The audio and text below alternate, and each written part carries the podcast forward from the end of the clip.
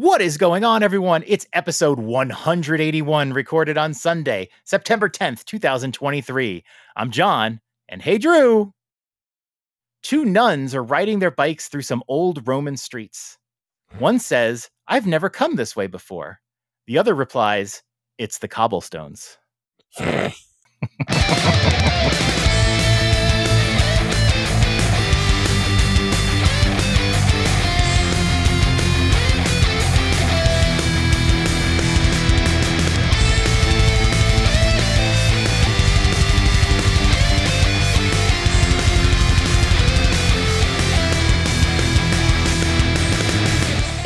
Monday night, which means it's time for another episode of the Dads After Dark Show with your hosts, Drew and John.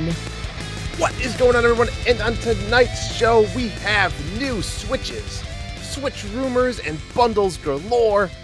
Fall cleaning is here, so of course that means we'll have some useless topic to discuss. And of course, our video game review scores straight up fucking broken, John.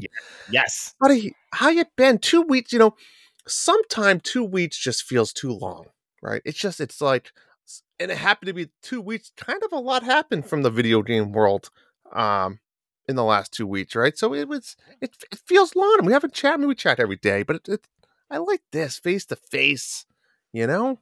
How you yeah, been? yeah, yeah. Yeah, no, it feels it feels like if I we had somebody in our in our group say, like, hey, where's the show? we I really know. do. We really record every two weeks. Yes. And then remember we had um we used to do st- strictly two weeks, and then we had the betwixt. Do you remember the betwixt? yes, I do remember the betwixt. Um, and we would do weird things with betwixt, and then that kind of went away, and then yeah, like we, And can, then it was can do any number of shows, reaction shows or whatever. But Mm. this, you know, this time we just took a little two week break. I Mhm. uh I kicked off another podcast, so I I won't say I was busy with it, but uh yeah, it was just like you know, all right, it's like first day of school, right? Uh, first day of school, I'm tired. I'm not going to do anything after school or whatever. But we'll be back on it. We'll we'll Yeah, have put it this way: we're we're a two week podcast. If if you get one in between, just be happy and lucky that you did. Because sometimes John and I just you know we just want to chat. And now, to be honest, now that it's football season, we actually like recording on Sundays. So we we'll put the football game on and we'll try to watch Mhm. it in the background. So it might encourage us to record more. But just remember, we do record every two weeks. That's our schedule. Um, we try to do it in between when we're just having fun or there's a new topic or we just want to hang out. That's what happens. Yeah, I like and I like recording too, so I don't like to go Mm. two weeks. Like I I get enjoy doing something, but sometimes it's like let's take a break. You know, Yeah, it's okay. nice. Let's just take a little break. I agree. we're back now. We're back. So, so John, PlayStation Daily, tell me about it. What, Uh, what what's your motivation behind it? I have been thinking about the potential of daily podcasts. I've thought about it for this show. I've thought about it in general. I've thought about it for an iOS programming show. Just like what something I could do. And uh, yeah, it just sort of hit me one day. I was like, I want to do a PlayStation show because like Drew doesn't want to hear that shit. And for sure. uh, yeah, no, I thought like I want to do a show that talks about various aspects of PlayStation. And I was like, well, what can I do with daily format? But it's like nobody can do a podcast every day. You can't you can't do a podcast every day. You'd go insane. You'd like finish it and then like for one day and then like the next thing you know you have to be ready for the next one. And um but I I do this show sometimes I like I pre-record two or three at a time and they're 10 to 15 minutes each. They're really nice. Drew, you'd find it amazing. Like I start recording and before I even know it, I'm like, oh my God, I only got a few minutes left and I have to like hurry it up. It's like they go so fast. Um, it's amazing. I did one today talking about what I've been playing, and it was so fast. It was it's it's insanity. It's it's really weird. So like I feel like I can almost like take my time. I hope I don't like rush too much on this show. Um, but yeah, been doing that, and then um, finally got to see the final season of Barry. I don't think you've seen Barry. I do not watch Barry. Barry is a HBO show. It stars uh, one of my favorite SNL cast members, Bill Hader, I do like Bill Hader. and he is a um, serial killer. I mean, it, it. If I describe the show, it's gonna it's gonna sound like Dexter. Um, but Never he, seen Dexter, but he's a he's more of a hitman. Wow, real? Oh, really? Oh, you've told me to watch Dexter. I just haven't really committed to it. Yeah, Dexter's really good.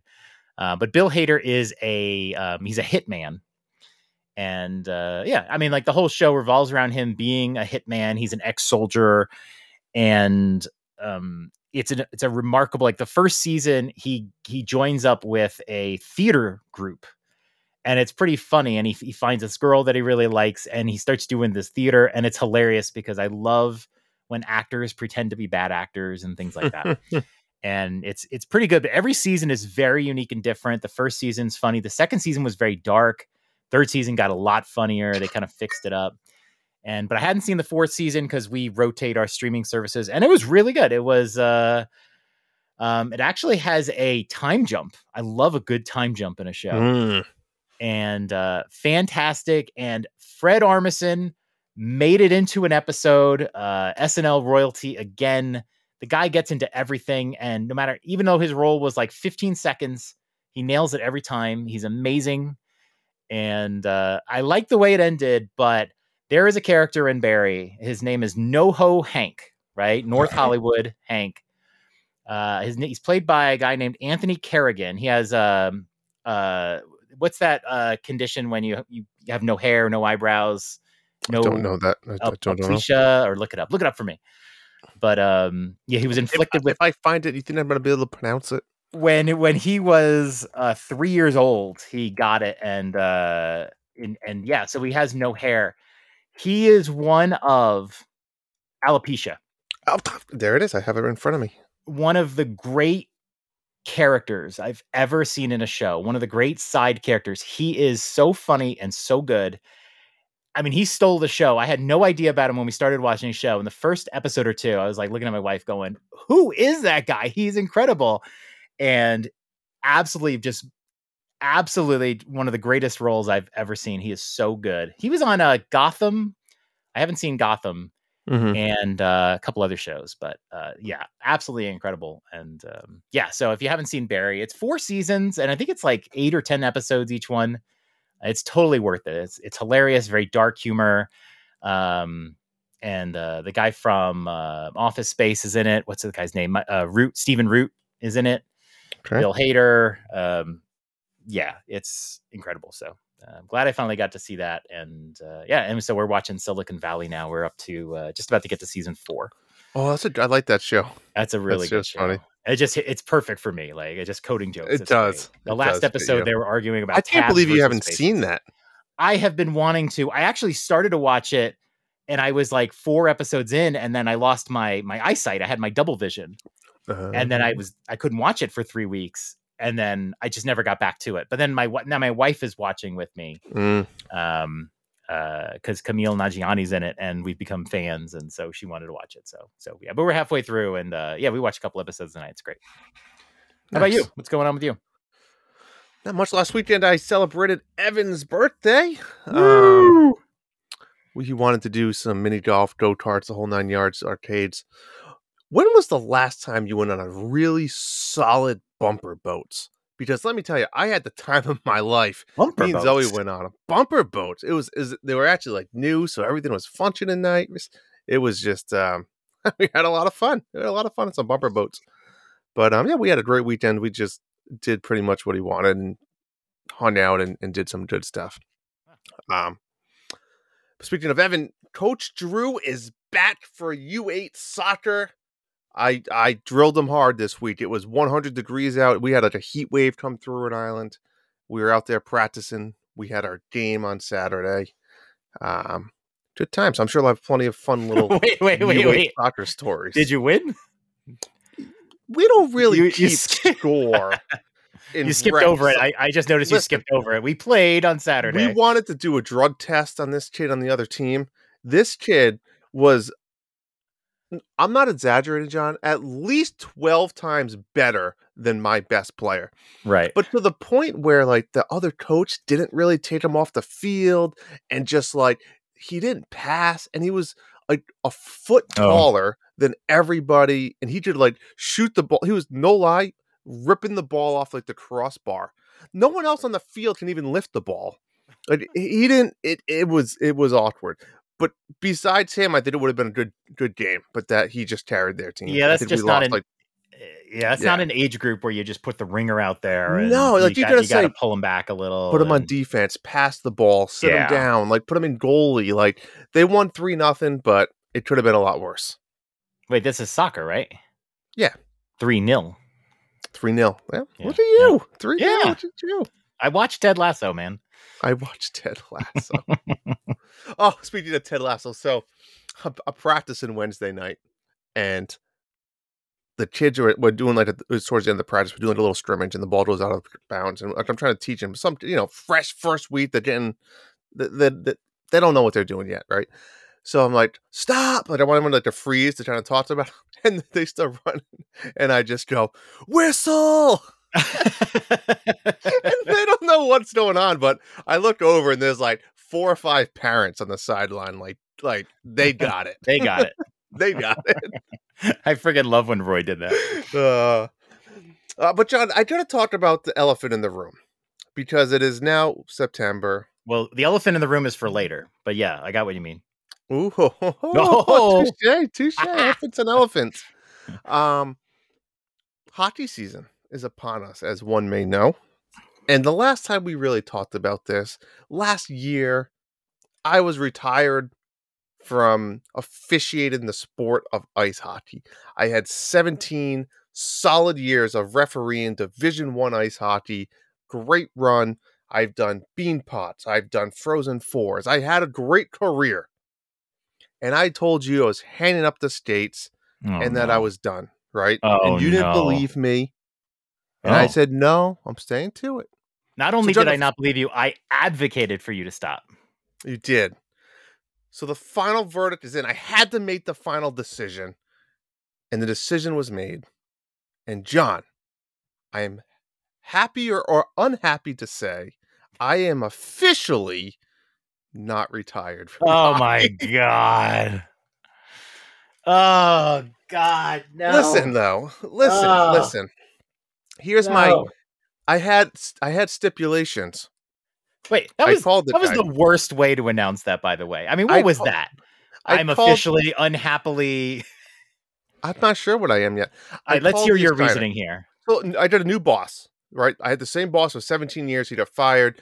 I, new boss, new And boss. said, I wasn't know, this one like a ref that wasn't like your I'd boss? known this guy for 20 years. I've rep Okay. with him for 20 years. Right. Um, so I called him. I said, "Listen, I'm I'm like I'm retired. I don't really know what I want to do anymore. I'm I'm kind of want to be done." He said, "Well, what do you want, Drew?" And I said, "Listen, Derek, I don't want like special treatment, right? But I know you're new, and I live in like Southern Rhode Island. A lot of your guys live in Boston. If you need help at like UConn, Providence College, Holy Cross, all schools that are less than one hour for me with no traffic," I said, mm. "I'll work those." He's like, "Okay." I said, "Well, here's the other deal." I don't want to work Saturdays because I, I coach soccer and stuff, and I don't I don't want to ref Sundays because it's football. What a fucking said- prima donna you are. I said I'll do Fridays, and if that works for you, Derek, great. If that doesn't work for you, no hard feelings. Right. right, Drew, no problem. And he gave me five games on Fridays at Wow. those three ice rinks. So I mean, it's three hundred and fifty dollars a game, John. How do you say no? Yeah, I mean, you probably could have done that before, maybe. I don't know. Like, just just say I, The I last guy was kind of a can't go there. douchebag, but Yeah, I figured if worst case this guy says no, like no hard feelings, I'm retired. yeah, yeah. You were not going to do it anyway. I mean, like, yeah, Yeah. it's it's not like you were really wanting to. But if like, I have like a 6 p.m. game at UConn on a Friday night, I can work my normal shift at 2:30, pick up my daughter from school, drop her off at home, and then just go to UConn. Like, right, it's not like sure it's a late night, but it's not a big deal. I mean, I'll be home by 10 o'clock. You know, it's and it's yeah, it's it's it's it's you know it's a vacation for the year or something. So I don't know. We'll see what happens. As of right now, I'm back in, baby. So if if if people are listening are wondering why I'm so exasperated over it, it's because you don't see the other side of this, right? Drew Drew's like this is great. The messages I get from Drew, and he's just like, "Oh my god, I left work and I went to UConn. I've been coaching all night, and I'm ah, rah, and I didn't get to play my Switch at all." Ah, ah, rah." That's uh, like those messages are back in vogue, baby. They'll be back in play. They're be they're back. back. in play. They're back. Ah, well, so it's been a busy congratulations to you for uh, another so. season. What year? What year is this? You said I think this will be number 18 for for for. But I started. This will be my twenty fourth year of refereeing. I started when I was young. This I started in 1999, so this will be like my 24th season of hockey. You were like what, 12? Referee? 12, yeah, yeah. I was doing I was what? doing eight year olds and six, Oh, okay. you know, yeah. Oh, I see. All right. Not I started. college. Not college co- girls no. hockey. I started college when I was 20. Okay. Cool. All right. All righty. that's it. So let's uh today we're here with a sponsor for your bouncing bundle of joy, John. No, we're not talking about a baby. We don't want those. We're talking about your baby makers. That's right, today's show is brought to you by Manscaped, but just like babies, your delicate little guys have sensitive skin and deserve products that are not only skin safe, but made with safe ingredients. That's where Manscaped Platinum Package comes in. From razors to shower care, this package goes above the gold standard for your body hair. So treat your beautiful boys to the world's finest toys at manscaped.com and use your code NINDADS, N I N D A D S, for 20% off plus your free shipping. All right. Well, let's That's get right into the meat. And we always start the meat off talking about our Substack. I haven't had new content lately, but but I've been busy. I'll I'll get back to it. Dads. After Dark Show.substack.com. It's got our merch, it's got our socials, it's got our videos, it's got opinion articles, Mm. uh, it's got everything. It's a great place to go. Come check us out. Drew, we got a review contest to talk about. We do. We do have a review contest to talk about. You know, let me use an analogy, John, right? Because what, what this review contest is, first off, is this is our Apple review, five star Apple review for our podcast. We want you to tell you, tell us how good the podcast is, right? And I'm going to give you this analogy here, right? John, if your wife said to you today, or yesterday, or last week, hey, honey, I really want to go see the Barbie movie. Will you come with me to go see the movie? Now, deep down, you may not want to go, but you go. I would totally want to go. uh, What, bad example. You get my okay, point. all right, all right. Let's just say you don't want to go, right. but you go to the movies and you go and you support her because you know by doing that thing, there may be a prize at the end of the night. And that prize in this case would be sets, right? Now, let me analogize that to this. We are asking you, as your wife, to go write us a five star review, right? Right. And the prize that you may get by doing that is a $20 eShop card, potentially 35. We'll get to the details in a minute. And we're giving away two of them. Right? So just go fucking do it. Just stop what you're doing and write the damn review. And I hate to call people's names out, but this four star shit's not gonna fly. I want five stars we will hunt you down. because four stars is not eligible. This is a five star review contest only. All right, John, what are the details? Uh, yeah, we're gonna pick two different winners. You're gonna get a twenty dollar eShop prize if you use the phrase Bob Barkley. Who the fuck's that guy? Yeah, which is Drew's version of Bob Barker. Uh, if you include the words Bob Barkley in your review and you win, we'll give you $35 instead. And if you're wondering why 35 seems odd, Nintendo has a $35 eShop card. Weird. I know. Mhm. It's got Peach on it and everything. I don't know.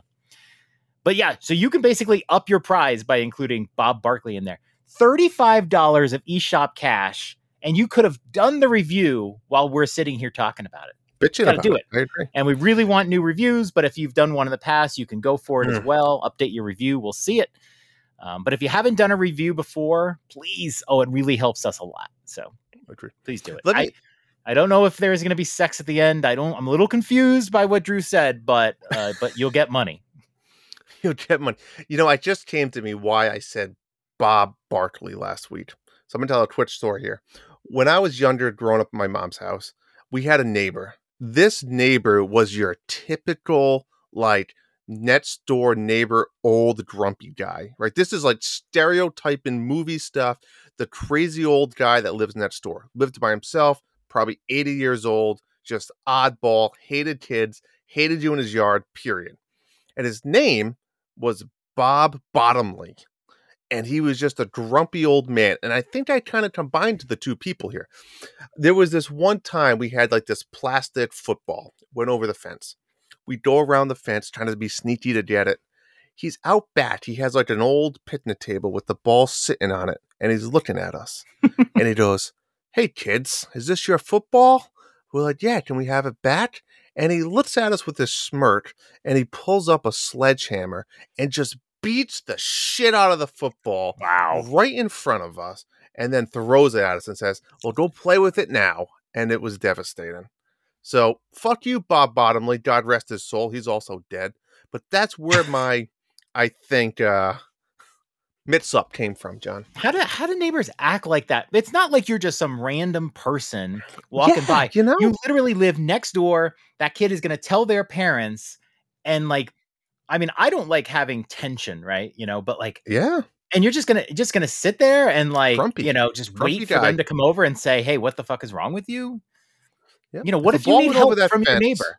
What happens if you was like- fall on your sidewalk and you need your neighbor's help and they'd be like, "Fuck I'm you." not helping that fucker. Yeah. Yeah, It's like Sandlot. You know, when they like the, the all the mm-hmm. the ball's over the, fe- you leave it, it's lost.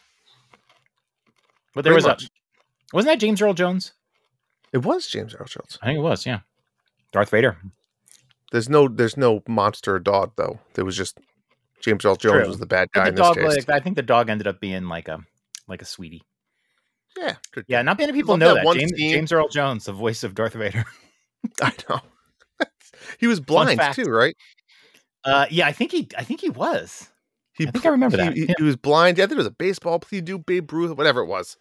Did he get hit in the head or something? He went blind. Um, I don't remember watched the the movie in a details on that one. Yeah, that's a good movie. Pretty though. sure it was. Yeah. Well, sidetracked a little bit, but I feel like that was worth the uh, the storytelling there. Thanks, Drew. You're welcome. All right, That's where I'm on here. August 31st, which feels like forever ago, uh, we got the Super Mario Wonder Direct. This is the game that all of us are buying. Not, not even joking. Anybody who says they they they don't know if they're going to get it or not, why are you? Why do you even have a Nintendo Switch? Like this is why you have a Nintendo system for a freaking 2D Yeah. Super Mario Brothers game.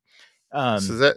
but this this video like so to me it's like i was getting mario wonder for sure right we're getting that but this was like but how hyped am i going to be how excited am i for this game it's it's a game i'm going to play through no matter what but like how excited am i to play through this game and let me tell you i'm going to ask you next Mm. this direct got me excited man i mean this was a Mm. fantastic direct this game looks crazy um, if you haven't seen it, go watch it, man. Like I don't even know why you're listening to this podcast, but you didn't see it. We all saw it. It looks like, um, I mean, the way I look at it is the overworld looks like Mario 3D World and a bunch of other games that we've seen in- in, uh, Mario before. It takes place in the Flower Kingdom, not the Mushroom Kingdom. It looks similar, but But Uh, that's there's cool. seven- It's something different. Really Right. quick, back to that overworld. Kind of interesting, right? That's kind of what they did with uh, the Kirby, right? They kind of introduced this free roaming 3D um, overworld, right? Because that's what they said is Kirby? oh yeah, yeah, in Kirby it was um not not in the last one. The um what was the original? The Forgotten Land. yeah. In that one, they had like this open world where you can kind of just roam around. It wasn't just this linear path that you had to stay. Yes, John, they blocked the field goal and just I, returned. that's, I looked over and I was like, "What the hell just happened?" Uh, oh, and then they missed the extra point.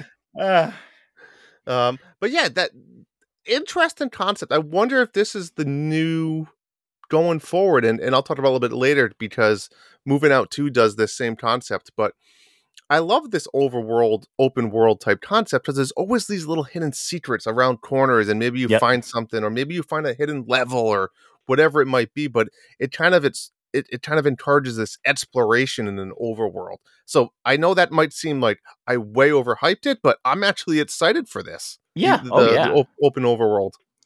Yep. Um. Yeah. Absolutely. I I do love it. it. Reminds me of Cuphead. You know what I mean? Like remember, you know Cuphead, right? Another great concept. All those little secrets in the overworld. So it's it's not just moving around, but there's there's Yeah. other stuff going on up there.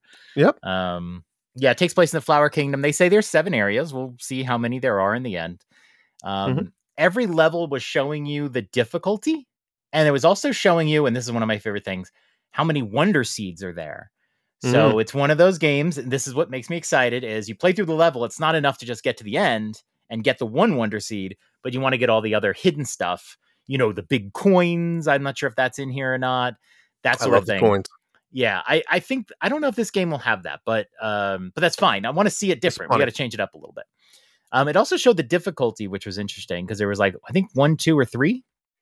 Well, I- I don't say remember somewhere I read or something afterwards too that they said this game is not easy.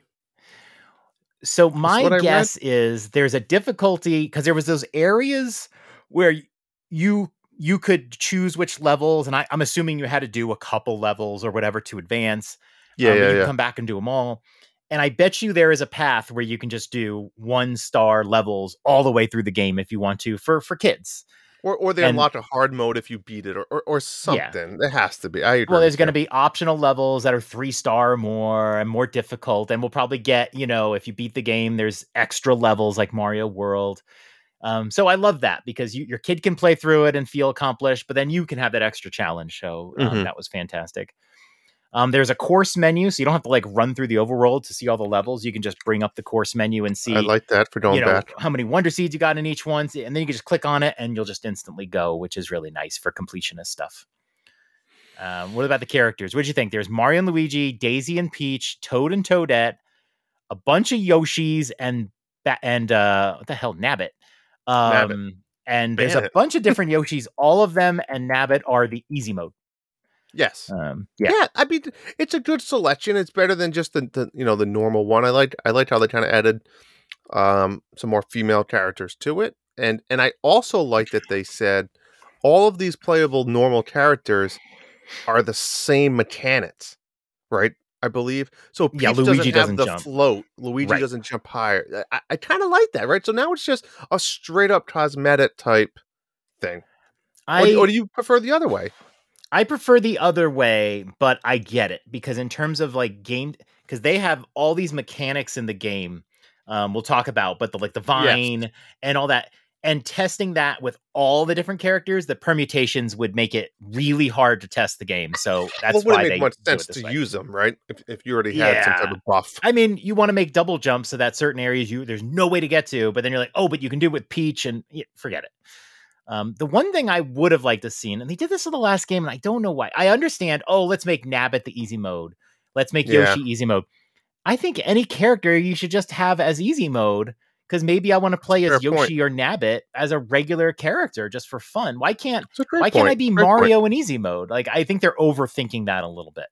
That's So- that's a that's a great solid point. And then obviously I'd be interested to see. I have to assume that um we'll see a new character or an unlockable character. Maybe, maybe not. Um, but you know Yeah. what? You know, just thinking out loud, what we need is we need like a long. lo- I know we have Waluigi and Wario, so so put those to aside for a minute. But like, when do we see a new Mario brother, lost brother, or cousin, or something like? You know what I'm saying? Now, let's just bring another, you know, Mario Luigi guy into the mix. That's like a good like guy. like Vito. We need a Vito. Yeah, like, well, yeah, exactly. You know, What is the newest character in a Mario? Is it Toadette? Is that the newest? Or is it No, Nabbit? it. There's got to be someone else. Um What about female wise? Is Rosalina before them? Daisy Rosalina's Galaxy Galaxy I do love that there's all these new enemies in this game as well. I don't know if you had that listed later yeah, some of them I don't have the but names of them, but um some of them were like like when you jump, they jump. I swear I've seen that in a Mario The game. copies before. or whatever they're called. yeah, Yeah. but not this character. And the um yeah, I mean like, let's I mean we can move on from the characters. Yeah, there's um um you know the the guy the, the copy guys that jump. I mean there's a bunch Well, the, of characters. the guy that opens his mouth and just kind of eats you. Yeah, but you know what it is? It's the animation of those characters. It really brings them to life. It's not so much. I've seen a lot of those tactics from enemies before, but man, they felt True. the animation that makes them so endearing. Um, it, it looks fantastic. Uh, there's different uh, powers. So the elephant mechanics are amazing. Um, and the funny thing about the elephant is it's not just like a one trick pony, right? You can like shoot things in the air, you can collect water. There's so many things you can do as an elephant. Um, there's also the bubble mechanics, and then there's the drill mechanics. Those were the three. What did you think of those? Yeah, I mean the fact I, I'm pumped just to water some flowers. I've never been so excited to just collect water and go water the flowers and see the little flower dance and just say thank you. Like Right. that, that that's awesome. Yep. Um, bubble mechanic. At first, I was like, eh, I don't know. This seems pretty lame. But then when I saw the clip of them shoot the bubble through the wall to the enemy, I was like, oh, okay. That's pretty cool. And it just instantly turns into like a coin or something. The drill mechanic, we've never had this before. I could have swore we had Mario with a drill, but I could be wrong. I th- if if we haven't had Mario, we've had other games where you can kind of go into the ground. So I think that part of the drill mechanic, I mean, breaking blocks and stuff like that are going to be fine. But the fact that now you can go underground and like through a wall essentially and pop up the other side is going to make you really start thinking outside the box for some hidden items. That's going to get tricky. That's what I was going to say. Is the drill and the bubble um, more th- more so than the elephant, but they really lead you to some like really um, difficult platforming. Or you know, I can see there's items in areas that are hard to get, Hmm. and you know, you just figure out a way to use a bubble, a drill, or whatever, and, And get there. the bubbles. That's right. Yeah, yeah. So I think that's what it'll help with. Um, and the drill also seemed like almost like a little bit of an easy mode where you can like avoid a bunch of enemies for a few seconds, that sort of thing. Yeah. Um, but yeah, it really it was really great to see it expanding out. The thing for me, the big winner in this game, this is Mm. this is where the hype comes from, the badges. Yes. And I don't know how easy or hard these are going to be, but being able to earn the badges, first of all, with like doing challenges, which it reminds me of what am I thinking of? Uh Shovel Knight Dig? Shovel Knight Dig. When you would get a power up, you they put you in a level where you had to use that power up a whole bunch of times and in a bunch of different ways. And when you got to the end, you officially got that power up. And it was a great way to just tutorialize you and just real quick. And if you do those tutorials well, you don't have to do all the dialogue boxes and explain Mhm. everything. It forces you to figure it out. And so, yeah, so like in order to get the vine, you have to do a level where you have to use the vine. Um, and this is like amazing, very Hollow Knight or Ori Will of the Wisps esque. You get It's- these badges, you, you apply it to your character, you give yourself skills. So when you play a level and your friend plays a level, you might have completely different skill sets. And that's what separates the characters. Correct. It ties it back Ah. into what we said earlier. Yep. Yeah, and that little vine thing that you shoot and grab the wall is like so un Mario. I love it. So that's the part that really like was like like you just said. That's so on Mario. And that, Yeah. perfectly said, which is makes interesting. Let me ask you this: Do you think they showed too many different badges? I feel like they just kept showing them and showing them. And if you really wanted to, you probably could have paused it and read the ones in the Yeah. background. But The whole direct feel- gave a lot away. and regardless, like you said, we were buying this. I think everyone was buying this game regardless. But sometimes I wonder, like, how much info do you really need? I do wonder. I don't know. I Yeah. wonder.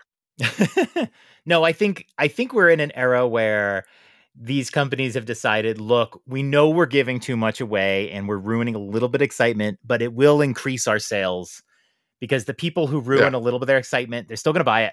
But the people that we didn't give this information to might not have bought the game. hmm So they have to just say, "Hey, we got it. We're going for the sales." You're right, and you, you could have turned it off. I was tempted to. It's like this is too much. I know I'm getting this, but um, Yeah. I'm sure there's I'm sure there's so much in this game, and There's so you know much. we saw nothing in terms of like levels. So there's there's always that. True. Um, everything looks great.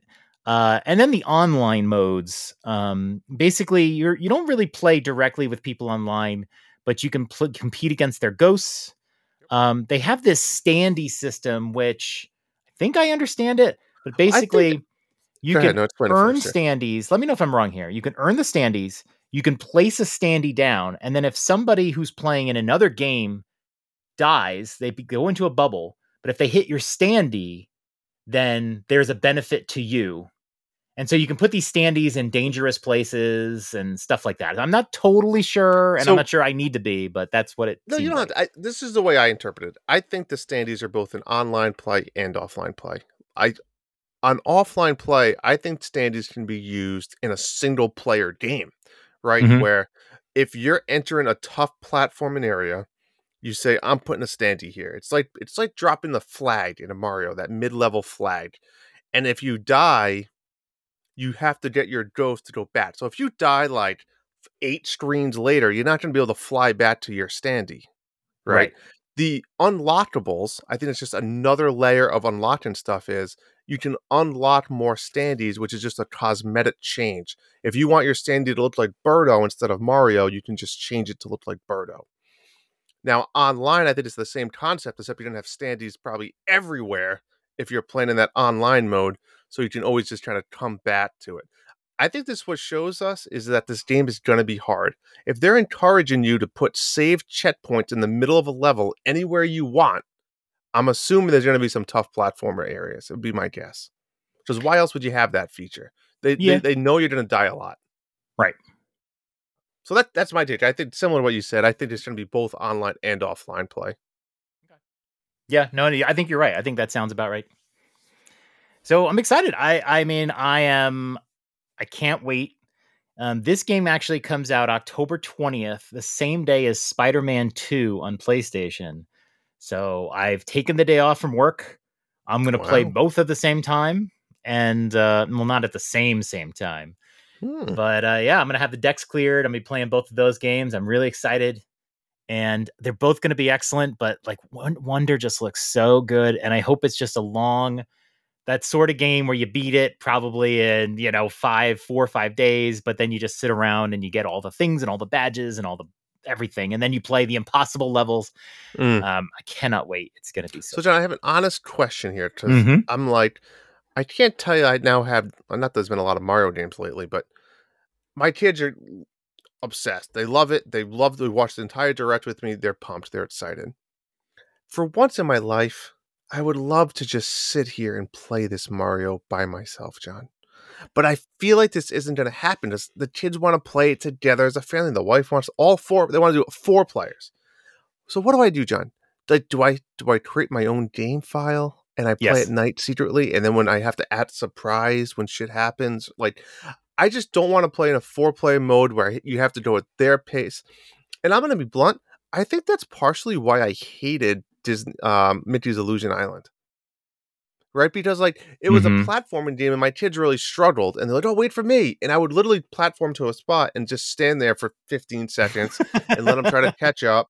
And then, all right, and then I would, you know what I mean? And I, I don't mean to be an asshole about that because it's part of the fun is playing with your kids, but it's get it. also sometimes like I just want to play the game and not have to worry about you bubbling or you falling. And You- I don't know. You're not enjoying it the way you want to enjoy it. Yeah, so I, I don't know what to do. I mean, at the same time, I don't want to have to unlock shit twice.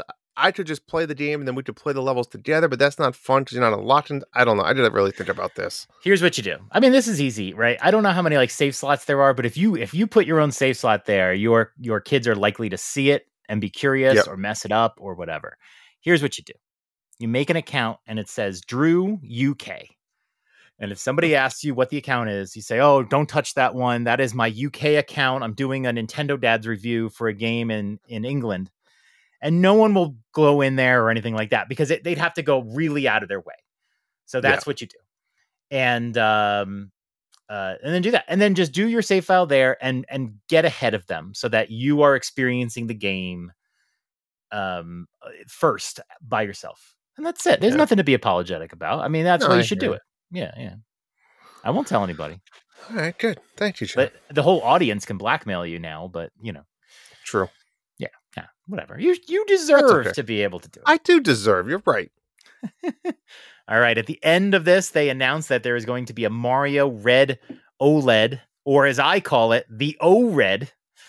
Um, this is a I thought this was exactly what the um, the other. Remember that other Mario Switch they put out? Yeah, the the Mario one it was just red. Yep, I had that. Wasn't an. OLED though.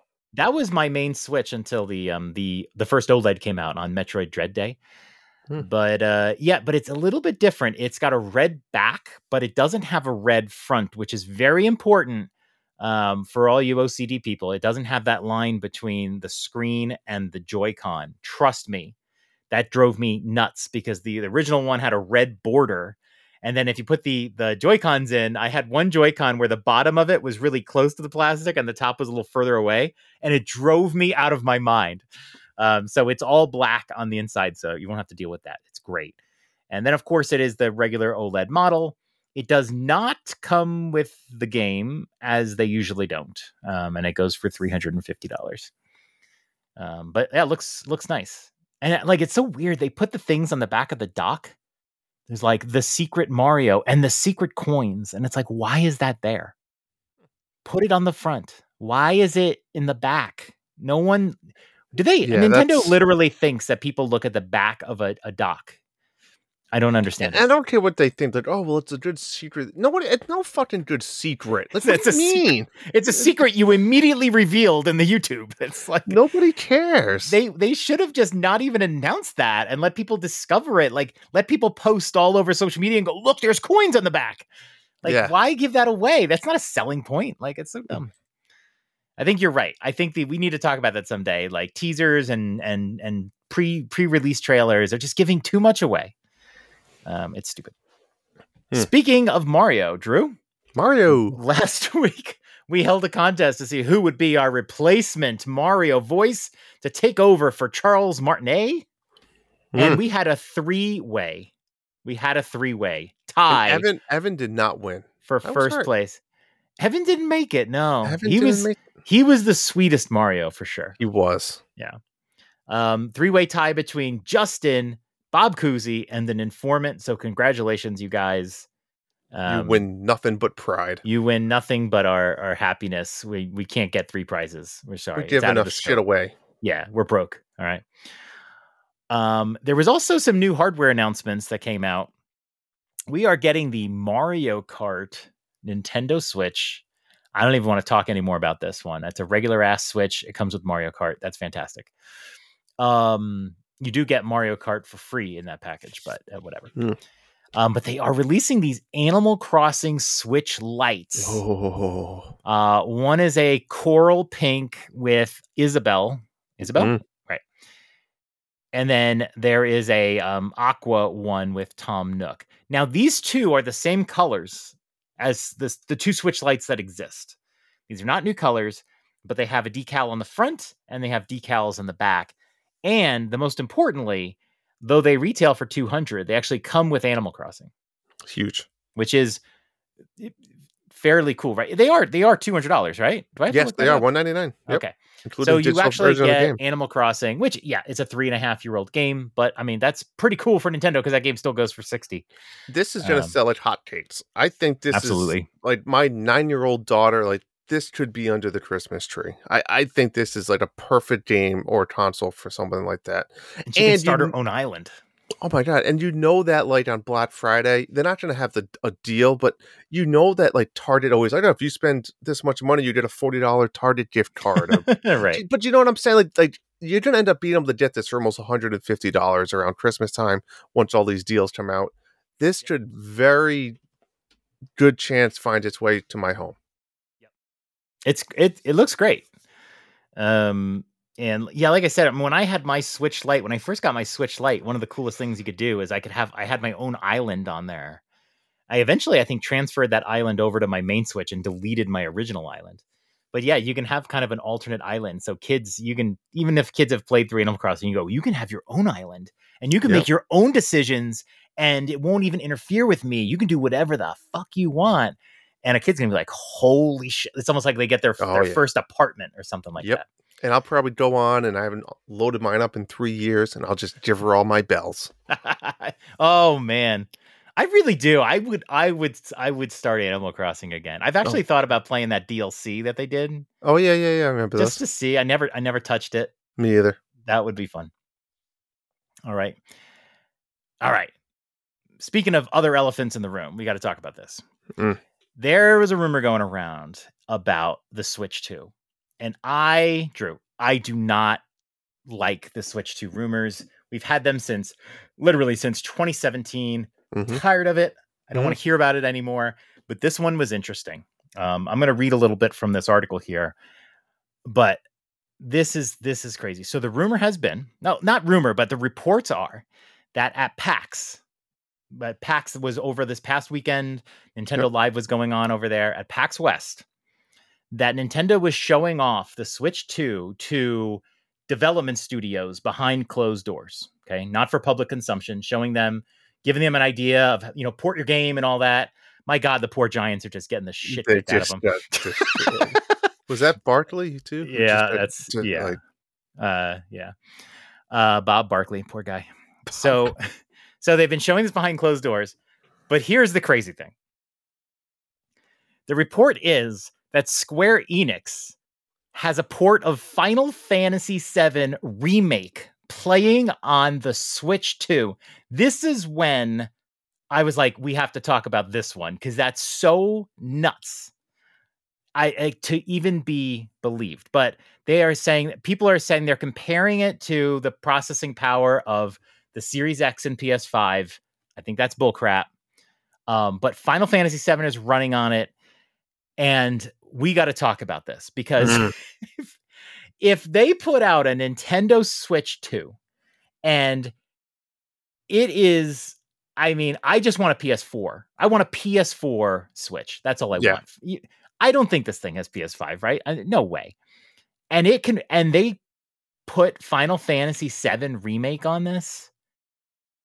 Eh, to me, that becomes like the Skyrim. Remember when they started showing the Switch and everyone's like, yeah. that's Skyrim. And it was like, what? Skyrim on Nintendo? What? This is like that's what that reminds me of. I and I have a feeling if they show the first trailer the Nintendo drops for this and they show Final Fantasy VII remake running on it, I mean, Jesus, Doug Bowser, you freaking genius! Like, it's insanity, and he probably has nothing to do with it. But my God, that would be amazing. So, what do you think of these reports?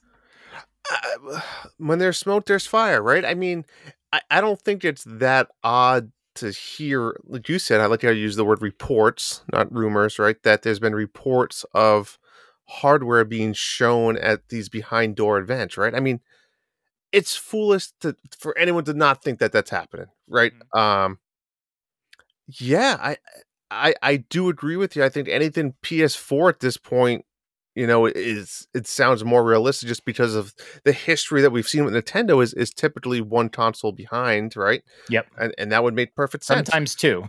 Sometimes two right? Yeah. so I, I don't know what that would mean. To me I, i've said it a million times.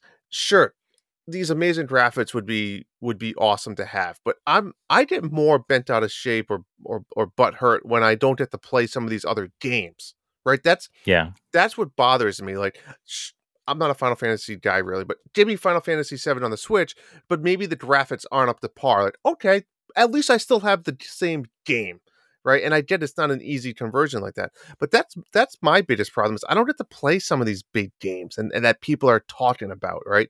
I mean, Tears of the Kingdom was the first one. I was like, yes, I'm I'm I'm involved with what everybody is talking about on the internet. Right. I've I've seen these Starfield videos, and I'm not even sure I would be playing Starfield, but I, I now have those taken over my social media pages and all these other things that they're they're finding and exploring. Like, yeah, I, I would love to be part of some of these gaming things, but um, if this is really what people are saying, I mean, shit, John, we we got a doozy on our hand. Yeah, the other thing that they were talking about is that there is a um that it has a new cartridge slot, and, mm. and I don't I don't I don't quite know if that means that there's two, like the way some of the DS lights had it um, and a new camera feature, which is really weird because I see no reason to put a camera on a Switch 2. Just, just adds it. so much more money. There's just, security, we don't, we yeah, and it, it, just adds the cost. Nobody, nobody wants it, but that could hint as to its new gimmick right? Like it could take a picture yeah. of you and do AR like the AR 3DS did. Sort. Yeah. Um. So we'll see. I, will I'll reserve. Well, let's be honest. Judgment. You know, you know, the Switch Two is not just going to be this updated version of Switch with amazing graphics. Right. It's just it's not. That's not what Nintendo's pushing for. It's going to be some third third option gimmick. Yeah. That will be fun for a little bit, and then it will be annoying for a little bit, and then they'll come out with every you know one to everybody switch and we'll like it again for 30 minutes and then we'll hate it again. It's it's just it's that's what nintendo does right? It's that yeah. reoccurring cycle. And then and, we'll and just I like, want that even when they fail. That's fine. It's i want fine. that. Yeah. Yeah. No i, I absolutely and it'll do. be a game by game specific. I mean when the original WarioWare came out with the Switch and we were playing when Mario Super Mario Party came out and we were using the Joy Cons, it was fun. I mean, sometimes I just want to sit there and play Mario Party, but it was fun when it was there, right? So right. It, it's just it's up and down roller coaster. I think that's the expectation as a Nintendo. If anything, I feel like the Switch has had a little bit less whimsy because the 3DS had so much whimsy. Agreed. Um, I mean, at the like beginning, there was a lot of Joy-Con games. I would say. I think we kind of yeah. get away from the Joy-Con specific games quite a bit, especially the HD Rumble. I mean, like that just died. I mean, Yeah, we have did die. Rumble, but like I don't know, like a lot of the earlier games had way better Rumble facility. Um, I'm kind of the opposite of you, although I I don't like like I'm not gonna yuck on your yum. I just like from my point of view, and I think it's because I I do have the other consoles. Um, I don't like when they port a game and it, it just the port is terrible on the Switch. So like Immortals Fenyx Rising and whatever. I'd rather not see it. Um, I'd okay that. rather I'd rather like if the port isn't going to be good, I don't want to see it at all because I feel like it just puts the Switch in a bad light. And we've seen some really bad ports, but but I totally understand from your point of view. I Hmm. you know you don't mind that graphical stuff, and you know give it to me. So I totally get that. But I'm definitely like uh, I'm really excited if if I'm just dreaming of a launch day where Switch Two has um, Final Fantasy VII remake on launch day. Um, absolutely fantastic game. I would totally advocate for you to play. And then what they talked about also in these rumors is they're showing like a like upgraded versions of Breath of the Wild. I mean, God, I would totally play that game again um, if there was an upgraded version of it. And then like if they announced you know free upgrades to their games because a lot of these games lock the frame rate, you know, to Oh, yeah, yeah, 30 yeah, yeah. and like just because you get new hardware it doesn't mean it's going to speed up like some games will but but if they block the, the frame rate. So i want to see games get updated like link's awakening and all that so that they can take advantage of the switch too. I'd love to see them do that with a lot of Hmm. their games. Um it would be fantastic. I i can't wait. I, oh god i would play final fantasy VII remake again um so quickly. It's so good. Um but cool. That that was awesome. All right. So that's our meet time to talk what we've been playing. And Drew, we have a couple games, sort Yes, of, sort of, have some. that we have played. It's very rare when you and I play the same game, Mm, but two games. two games. Why don't you uh, kick us off with whatever you want? Well, let's start with the both. Let's let's start off with Red Dead Redemption. Um, we we both played this at launch day, just about right. This was a couple three right four weeks ago. our yeah, right, Right before before, our our trip, right? marathon. Yep, and I gave it a good run, and I played it for about a. Um, I'll, I'll be blunt, maybe about a week or so, week and a half, maybe what five to eight hours. I probably played. I don't Maybe. feel like you played it for a week and a half. Well, for I mean, five or eight hours in a week and a half. I don't know. Um, I think I've expressed my concerns with this. The game was was fine. It felt a little bit older, but not. It didn't. It didn't cause me not to want to play because of because of that. I think it was a great little port. Um, it was a fun game. At the end of the day, the problem was I stopped playing it for for really a couple of small reasons. But one, I think the whole Wild Wild West theme was just not for me. Uh, never been a big Western type fan of, of any genre of shows, movies, whatever. Uh, I think I thought maybe I could just play through that and it, I wouldn't mind it, but I think that did hinder me a little bit. I think I mentioned also was I feel like since this was an older, big open world game, I feel like they made it this open world game because they thought they had to or they just wanted to. But there's so much empty space, right? And there's so much go fight these bandits in the middle of nowhere and spend three to five minutes riding your horse there. When you get there, it's just this empty, like, quarry. And it's like, kill the guys and then just get back on your horse and ride five minutes back to town. And I, it- it, just felt Mhm. like, what am I doing here? I didn't the story and, and some of the side quests were intriguing, but I felt like the main story was kind of very washed out and kind of non-existent to be honest mm-hmm. and that you really were just playing it for these types of side quests and i think the big difference between something like that and the witcher was i think the side quest and the world of the witcher was much more intriguing to me than something like red dead was and for that i just i, I lost that motivation so that's just my thoughts on it. I thought the gameplay was was was solid. It was there were some really cool mechanics while you know shooting while on the horse, and even some gun mechanics and like the the, The dueling the mechanics. Deadeye. sw- yeah, so that stuff I I thought they did a really good job at making the combat fun, Mhm. but I think all that other stuff between there just dragged out for me and it didn't it didn't grab me like I was hoping it did. So Yeah, that's fair. I, I don't think it was a bad game. I want to be clear. It just wasn't a game for me for my own Yeah. reasons.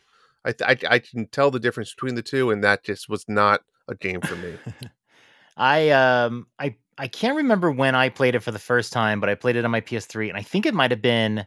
It feels recent, but I think it might have been right before the Switch was released. I can't remember. wow. but it, was, it was many years ago, and I hadn't played many open world games, and um, I played Red Dead, and I liked it.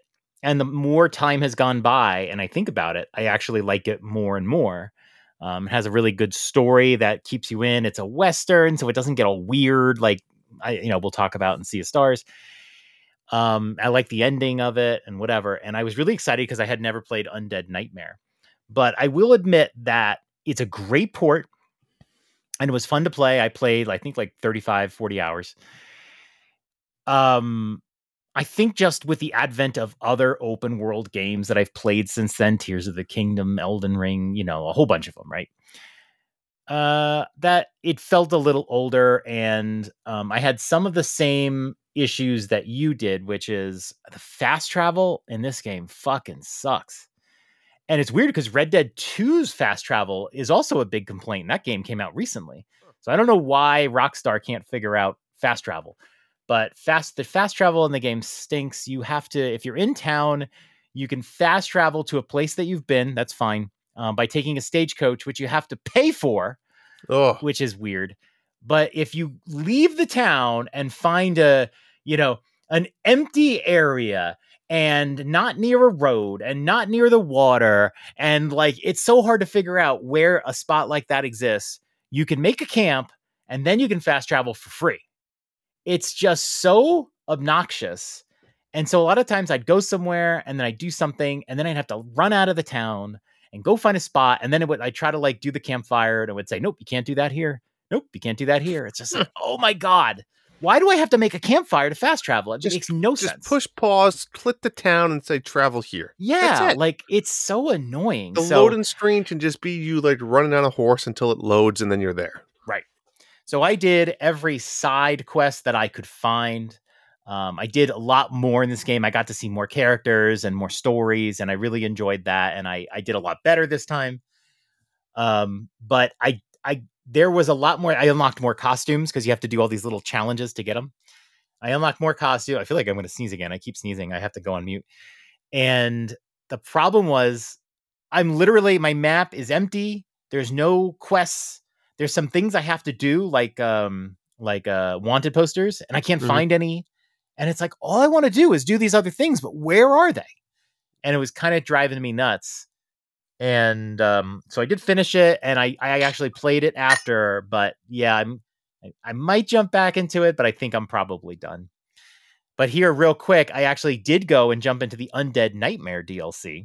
Ooh, And so Undead Nightmare, it takes place during the events of the first game, but it's an alternate timeline. I always wondered where this took place. Okay. I didn't know much about it. But uh, John Marston's uh, his wife and his kid turn into zombies one day, and um, but it's an alternate timeline from the story. But it it starts after he returns home in the in the in the game. And then you go around and you have to like go to graveyards and kill all the zombies, and then go to towns and free them from the zombies. It gets kind of repetitive. There's only like three different kinds of zombies. And then the stories um the story quests are there's much less the game is like maybe seven eight hours um you kind of have this, the same people that you did story quests with are in this game like the professor and maybe some of these people you haven't seen but bonnie and all that they're in the game but you do like one quest and it's kind of done um so it's kind of nice it's the same voice actors and whatever like that but yeah it just it wasn't as deep and right towards the end of the game, I didn't realize I was so close to the end. I couldn't make progress because I had to hog tie this particular kind of explosive zombie, eh, but they wouldn't. The thing would not spawn. I couldn't find it. It was driving me crazy. And then I'd find one and I'd tie it, and I'd go to hog tie it, and it would explode because you have to hog tie it very quickly. And it drove me crazy, and I was gonna quit. And then finally, I was able to do it, and then I finished it off. I did not enjoy Undead Nightmare all that much. Uh, I didn't. The story was stupid. Nothing made sense. Whatever. Um, but the game was a lot better. But yeah, it does. It does have its age or whatever. It does make me want to play Red Dead Two again. Oh gosh. But I just can't possess my. I'd have to buy it. Um, I don't know if I ever will. But if it comes on PS Plus one day, maybe. Who knows? Maybe I'll be like, let's do this again. Um, but yeah. Huh. All right. Um, let's talk about Sea of Stars, John. So you're probably a lot further than I am, so I'm, I'm just going to say where I am without spoiling anything. So it is a newer game. I'm about 10 to 12 hours in. I just made it through. I want to say it's like the second major area of. I just killed the necromancer. Okay. Uh, so that whole town slash area of the map, I, I really enjoyed. A lot of fun. So this this game is is solid. This is kind of I think my first. What do they call them? Two D HD, which I don't really understand. no, it's not 2D. It's this- a. I was going to it's say not it's a not. 2D It's not one of those. Okay, good. Because I was going to It's a junior RPG. yes, stands for junior. So I'm I'm really really enjoying this game. I think it's a lot of fun. Um, I always liked a good turn-based game every once in a while. I couldn't play like turn-based after turn-based after turn-based game, but mixing them up every once in a while, it definitely has. The only thing I can compare it to is like that Paper Mario-ish type kind of feel with the battle system and upgrading, which I really enjoy. There's a lot of options, but they don't overkill, right? I think the battle mechanics are very clever. I like how they're interactive. I like how they have what do they call them relics that you can really turn on to pretty much easy mode. I, Have I, you I used tried those? not to. No, I think I have one of them on, and it's not really one that really helps you that much. Um, but no, I don't. Do you using them? Uh, I'm not using them, but I, I spent a good day trying to like figure out in my brain if I should because it's in the game or like Hey, I no, I want to. It but feels so, like for I'm. example, yeah. for people that aren't playing, right? If everyone that's played a Paper Mario game or type of turn-based that has interaction in it, there's a simple mechanic that if you time A correctly, you can do like an extra hit or you can block it. Mhm. There's a relic that you can find that you turn on that automatically guarantees you it does the double hit and it can block it. So in a way, it takes away the mechanic of you of the entire combat mechanic. To be honest, so like that's what we're talking about. Like there's a lot of things like that. There's one that is automatically reduces all the enemies you fight's health. Mhm. So it's it's kind of an easy mode, I guess you could say, if you want to just play the game to enjoy it and not die. I mean, I struggle. I have to go back to camp sometimes and heals, and I have to constantly be cooking to heal myself. Yeah. So I think that's part of an, an RPG, though, or a JRPG. I mean, right? that's my it's- favorite thing to do in RPG. You get near a fire and then you kill some enemies and just keep coming back over and over again. Th- that's Um, part of it, yeah, right? So if yeah. you just constantly are killing guys in couple hits, there's no really strategy to the battle. Like there's nothing better when you see a guy's health with like 22 health, and you're like, the only way I'm going to kill this guy is if I land the the A button and time it right. Yeah. So it's like more pressure on you, right? And then you're like, oh man, I didn't do it. Now he's going to attack me. Or Right. you did it and you killed him. You're like, yes, he just now he can't attack me. So I don't know. Like you said, it's they're there. It's not like it's cheating. I just need you to do it the way you want I- to do. I have. I like think it. I I like it because if you put a game on easy mode, it's just easy mode. This lets you decide what Which easy mode you want. Yeah, because it's a lot of that pressing the button to time your attack. That's like an accessibility feature. Some people just can't do that. So that really helps there. And then there's modes where you take way less health and whatever, but you can decide where you need a little bit of help. And I like that. That's a new style that we see in games. And they do a really good job with that. It's interesting too to get these relics. You have to buy them in shops. Mm-hmm. So like you're spending your gold or your money that you earn or find on them. It's not like they're just finding them off the beaten path. Right, I don't yeah. think. I think most. I think they're all from shops. I think right? you might get a couple early on. Me uh, the, too, The but- important ones early on, but yeah, and Yeah. you get them. I think you buy them all pretty early, like late in game. I haven't seen any okay. in a long I mean, I buy them because I'm just like you. You like to collect them all. Get you want all. to have them, and you want to see what they say, and right. just have it. But yeah, most of them. I think I have one on. I forget what it is. It might be something stupid, like it shows the enemy's health or something. I don't remember. Oh, that would be amazing. I wouldn't even say that's an easy mode. I, I hate that I can't see Well, the health. I have one of them, but I think it doesn't show bosses. It only shows like certain ones. I I, I don't know. I feel like it's random. I'm gonna look and see. I Do wish you, have- could see. Do you see health. the enemy's health? I don't. Oh, see, I'm. I think I do. I Maybe must you have, have, that a relic. All right, I'm gonna But check it's mine not again. bosses. It's only I think regular guys. That's fine. Yeah, that's fine. But I do I- have that on. Yeah. okay, I'm gonna look at mine. so Um, overall, I mean, yeah, I'm enjoying the game. There's a few little things that are bothering me. This is nitpicking. One, when you go to the overworld map, I don't know why you have to walk so freaking slow, I know. but it's like it's like slow mo. yeah. and then I mentioned it today in Discord was, you know what? In the middle of a battle, sometimes like you're halfway through a dungeon, and you can't go back because you're there's there's no camp or anything. If Mhm. I level up, I should restore all of my health and and magic points or mana points. Yes. Yes. Like that's a no brainer. That's that's part of the strategy of when you level up and don't like that. That's just part of the game. Yeah, and, that- and you level up so infrequently in the game. It's- just do it. it's just not let people often. do it. Like I like, um, the thing that's interesting about the the the the encounters in this game is they're all overworld and you can see them, so you don't have surprise encounters. Although if you're walking at a reasonable speed, you might stumble into it. Mm-hmm. Um, but like, you can't like. Like I like I was saying, like sometimes I like to go by where you can refill all your health, like an inn, or in this case, a fire, uh, like a um a fire, Yep. and then like just go out, kill some enemies, come back, go out, kill some enemies, and grind that way. Yeah. you Yeah. can't really in this game because the enemies disappear and they're gone. They don't just they don't randomly appear. You know what I mean? Yeah. once you kill them, they're gone. they're gone. So like I have killed every enemy except for one that I've encountered in the game. Mm-hmm. And so my level where I am right now is almost is basically probably the max level you can be unless you did more other stuff. But I certainly haven't like avoided encounters or anything like that. Yeah, and you said like there's not you don't level up that much. I feel like you don't level up too much. Um, No. I do like the leveling up. I like that it's one of those where they give you um they give you some upgrades and then you can Yep. pick one more significant upgrade and you can like kind of tweak your game. I actually have been I am late in the game, so I'm not going to talk much about story or whatever, but um I have been just upgrading defense, defense, defense, defense. Um Okay. because I I find that in battle for the most part I've gotten into this cadence of attack, attack, attack and then use the use a special attack with the like the live mana. Attack, attack, attack, live mana. You know, like that sort of thing and yeah, all the I'm kind of- combos you have. I'm just blowing through enemies right now. But I will say about this game, it does everything perfectly. Um, all the little new battle mechanics in there, the Mario uh, Our, uh, RPG Mario type Luigi ones. things, Yep. love them. I love that you can choose every every round. You can use any of your characters, so you don't have to like. If it highlights one of your characters, you don't have to attack with them. You can actually change it and say, "No, I want to attack with this guy, so I can finish with this guy."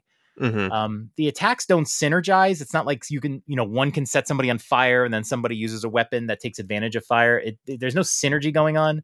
It's but it's simple. It's, a simple simple mechanic. And uh, yeah, it's simple and I enjoy it. And the, the one thing I really love in RPGs, and it's one of my biggest gripes in Diablo, is you find a new weapon and you look and the stats are higher and you go, I have a better weapon. And then you equip it and then you just sell your old one.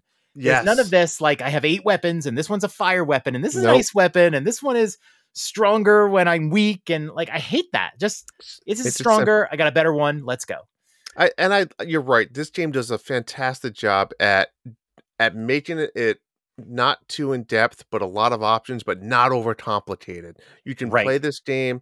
I'm sure my characters are playing this differently than your characters, Right. but it's not a complicated way. And uh, that's what I love about JRPGs. And that's where JRPGs can also get very confusing and go down the wrong road in my eyes, right? yeah. It's it's a it's a simple version of it, and it's that's what makes it fun for me. I love love the world. I love the different designs of the level or or overworlds and stuff like that so far. And I've only seen, like I said, probably less than half of it, or maybe half of it. Yeah. Um, yeah. You got a ways to go. but the world I'm in now is this undead slash necromancer world, and it's just fun to see and, and explore. Uh, so zombies. Yeah, it, it does everything perfectly.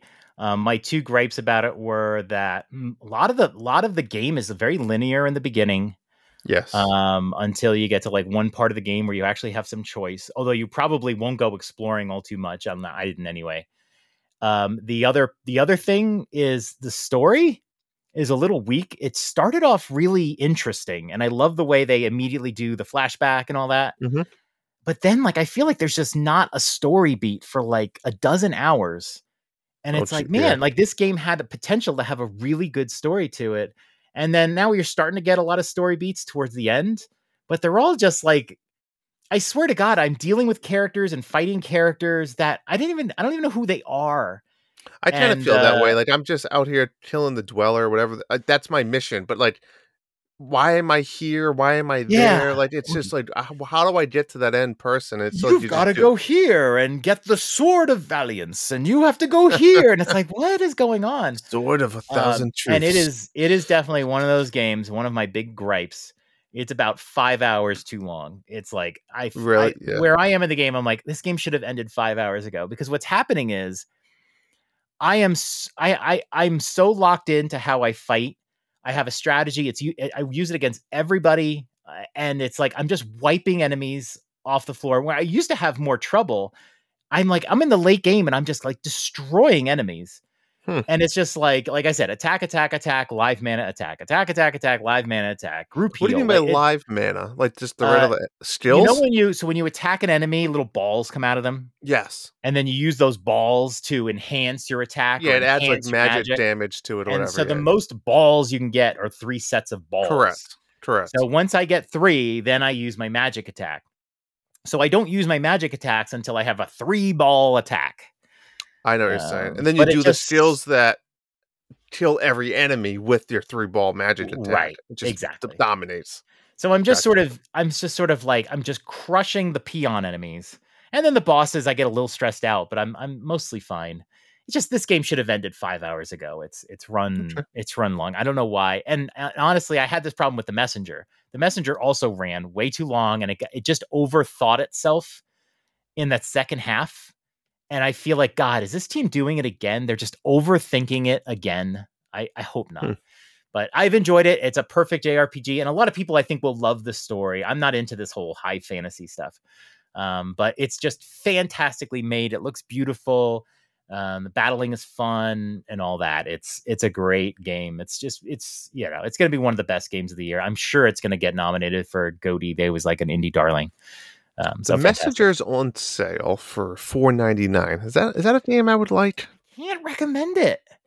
I will say the first half of the game is incredibly fun, funny dialogue, Is lots of a references. platform or is this the one that they It's a- changed their it's- mid game or it's something? a yeah, it's a castle, uh, not a castle Castlevania, Ninja Gaiden type platformer. It's so good. It looks beautiful. I love it. And then the second half of the game gets so freaking weird, and I constantly get lost, and I don't even know what I'm doing. Hmm. And I actually played it through once. I rolled credits, and then I played it again for Sea of Stars. I got to the second half of the game, and the same thing happened. I was like, "Where do I go? And what is this?"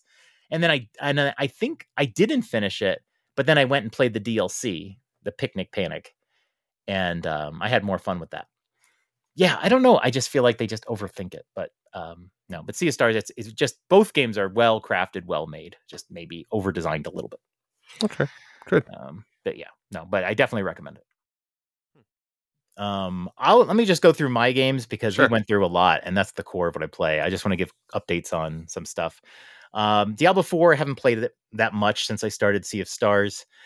Uh, I think I'm retiring from Diablo after four. Uh, I, you. You had a I'll good give, run.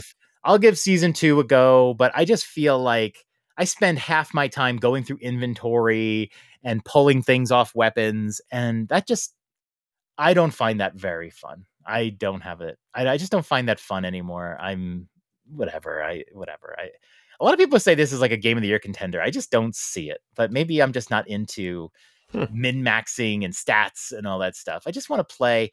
And when I do play in Diablo, I'm just killing the same enemies over and over again. I think I'm does. I'm kind of done with it, but we'll see how I feel when season two hits. I went back to Celeste because my son is playing Celeste, Ah, so and I good. finally played through the farewell DLC. I was about 25% of the way through, like after playing it for a year. yeah. Um, it was so incredibly hard, and I think I've said this before that the farewell DLC actually ruined Celeste just a little bit for me. Um, it was so cripplingly hard, and I just wanted to see the story, you know. And yeah, I don't know why they made it so crushingly hard, but they did.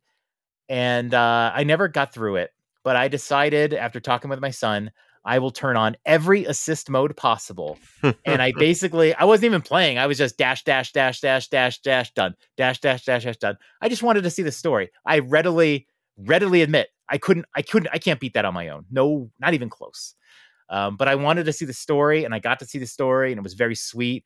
And uh, my wife was watching me as the story was ending, and like I think we both had a tear in our eye. And it's like, Celeste, you are an amazing game. Um, your DLC sucked balls, but the game is incredible, and I always remember my experience with Celeste. And actually, one day I might replay the game um, again, but that DLC, no chance. Uh, surprisingly enough, I played Portal. Mm. I've never played Portal before. Um, it's a first-person game, so I've been dissuaded. Once I learned that it existed, I that was already a time frame where I couldn't play first-person games. But I've always been intrigued by it because it's just so interesting looking, and the way you, you create a portal and then you walk through it and you come out of the other portal, and you have to get through these levels by doing that. And it's so funny because you can walk through one portal and you can see your back in it because the portal's behind you. I will say, Drew, I'm kind of shocked by this, but I promised people on um, one of our in between episodes that I did that I would buy the Portal and Portal 2 um, eShop package. And I did Yep. uh, a couple months ago. It was on sale. And I played through Portal. Fucking amazing. I absolutely loved it. I did not like the last level, level six. There's only like 17 levels or 19. Um, I enjoyed every level amazingly. It was incredible. Uh, the last level I was really annoyed by. It's like super long. It's basically the whole story of the game. Um, but I just did not enjoy that level. I kept getting stuck. I had to I had to look at some guides. Um, yeah, but I absolutely love that game. The final boss battle was incredibly fun, and I can't wait to play Portal 2. So Uh, l- let me ask some questions here. So, are is there like a shoot in or or how do you fight mechanic? The only mechanic there, there's no fight mechanic really. The only mechanic is you have a gun, it shoots a portal, and in the Yep. beginning of the game, there's this one orange return portal, and you shoot a portal on the wall, and when you walk through it, you come out of the orange one. And it's Okay. like that for like the first four or five levels. Then you get a, your gun can shoot both of those. And so you use ZL to shoot the orange portal and ZR to shoot the blue portal. So you're like, okay, I'm going to shoot a portal up on that platform and I'm going to shoot a portal here. I'm going to walk through it. I'm going to come out on that platform. Yep. It is such a simple concept and it's just incredible. And when you figure out each of these levels, and they're not like incredibly difficult, you just feel so satisfied. And then there's this whole mechanic where this ro- robot voice is talking to you and guiding you, and it- the, the the voice is witty, and it's just so enjoyable. I mean, have you played it? You haven't played it. I mean, I I'd absolutely recommend it. I yeah. I, I've heard, I've known It's of a lot it. of I've heard of it. Yeah. Um, Portal 2 is regarded as one of the great games in history. Um, I think it's basically everything that I played in Portal, but more personality. And there's I, the game looks like it's like four times as long. So I'm really excited to play it. But um, I was I got a little dizzy when I was playing the last level of Portal, and so I was going to go right to Portal 2, but I'm gonna a little bit down the road. But I can't wait. Uh, very excited for it. I had such a great time, so much fun. I wish I played it sooner. And then last update is I finally started playing Pikmin 4. Michelle was she said to me it was like it was like asking for sex. She's like she's like, "Hey," she goes, "Um if you want Pikmin, I'm done with it." And I was like, "I can finally play it." so Did she finish finish it? she uh she f- mostly finished it. Yeah, I think there's some stuff she didn't do, but she she went well past the credits. Yeah, yeah. yeah. oh, Um, you'll understand why. Yeah. So I've been playing it. I haven't played it too much. I've mostly just play it at night. I I enjoy it. I find it comfortable. Um, I haven't good. gotten to. It hasn't gotten my grips, the grips in me. Um, because it, like a lot of the first two hours of the game is very like someone's calling me. Here's a dialogue. Here's this. Oh, There's a lot of dialogue. your Oatchi is growing. It's like constantly. It's like I just want to do a day, decide what I want to do, and do it. Leave me alone. Um, Yeah, well. but so far it's good. Um, yeah, I'll play it over the next couple weeks, and we'll see where we go. But that's it. That's what I've been playing. Nice. Uh, I've been playing two games. I've been playing more than I thought I would be for Shredder's Revenge Dimension Shell Shock. Um, I remember last time we talked, I was bitter because I found out, I think live on one of the episodes, that there was no new levels. Yes, right? right. And there was just characters and um, also character skins, which were different colors and, and stuff like that. So I was a little bummed out, but you know, I heard then that there was this survival mode, and I was like, "Well, shit, survival mode sounds fun. Let's let's give it a go." So I asked Evan and my wife, and the three of us were going to play. So we sat down, we are going to play it.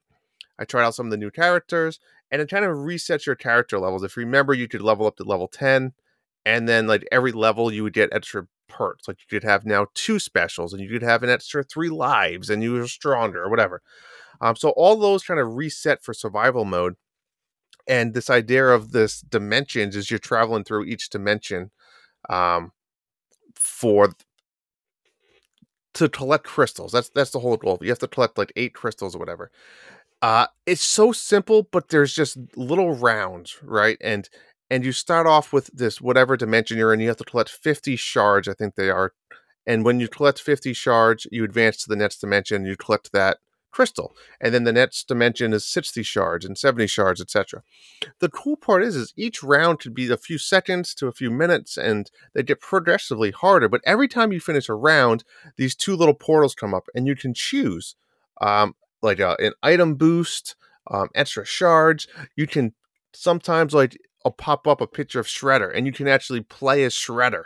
Uh, you can play as bebop and it's just like those little concepts and i probably played almost 10 hours of this john in the last week or two and just playing with my wife and kid and we didn't beat it we've made it to the end a few times um way more fun than i expected we're having a blast with it so it, it was good to revisit this game uh the survival mode is actually really fun and easy um to just pick up and play a few more rounds so really enjoying shredder's revenge dimension shell shock i think it was like seven dollars for the DLC. I think it was worth it. If I if I played ten hours, it was definitely worth it. Yeah, I was kind of tempted. I, I don't own it. Uh, Cedric owns it. Yep. Um, I do have it on PlayStation, but I don't want to buy DLC for a game I don't own. But it's on it's on PS Plus.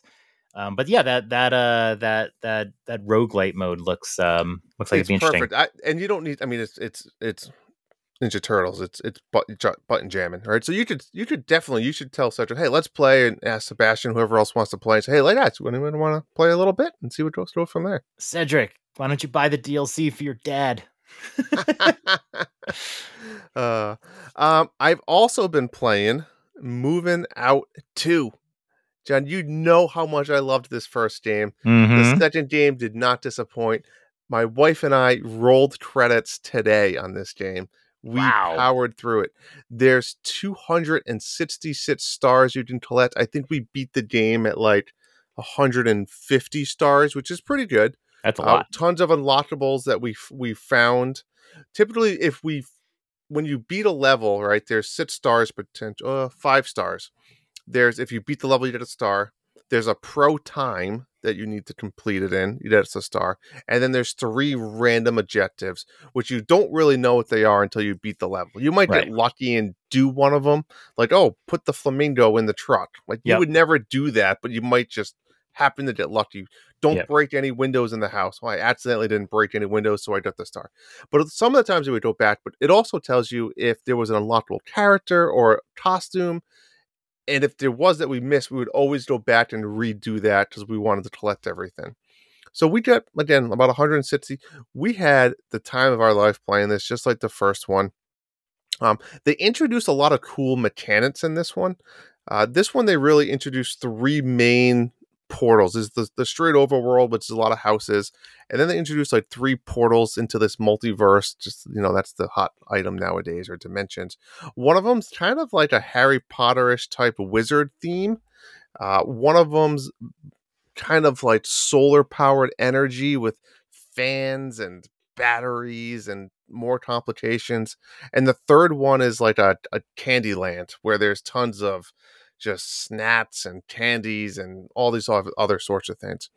They do introduce a lot of new mechanics, which I thought was fun to change it up.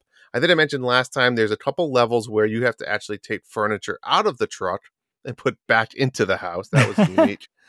Uh, there was a lot of these other cool ones now where like it was point system based, right? So, for example, there's this one level with a moving basketball hoop, and you literally just grab this candy, you put them in a slingshot, and you try to shoot the candy into the basketball hoop, and that's the entire level. You have to score so many points in so much amount of time.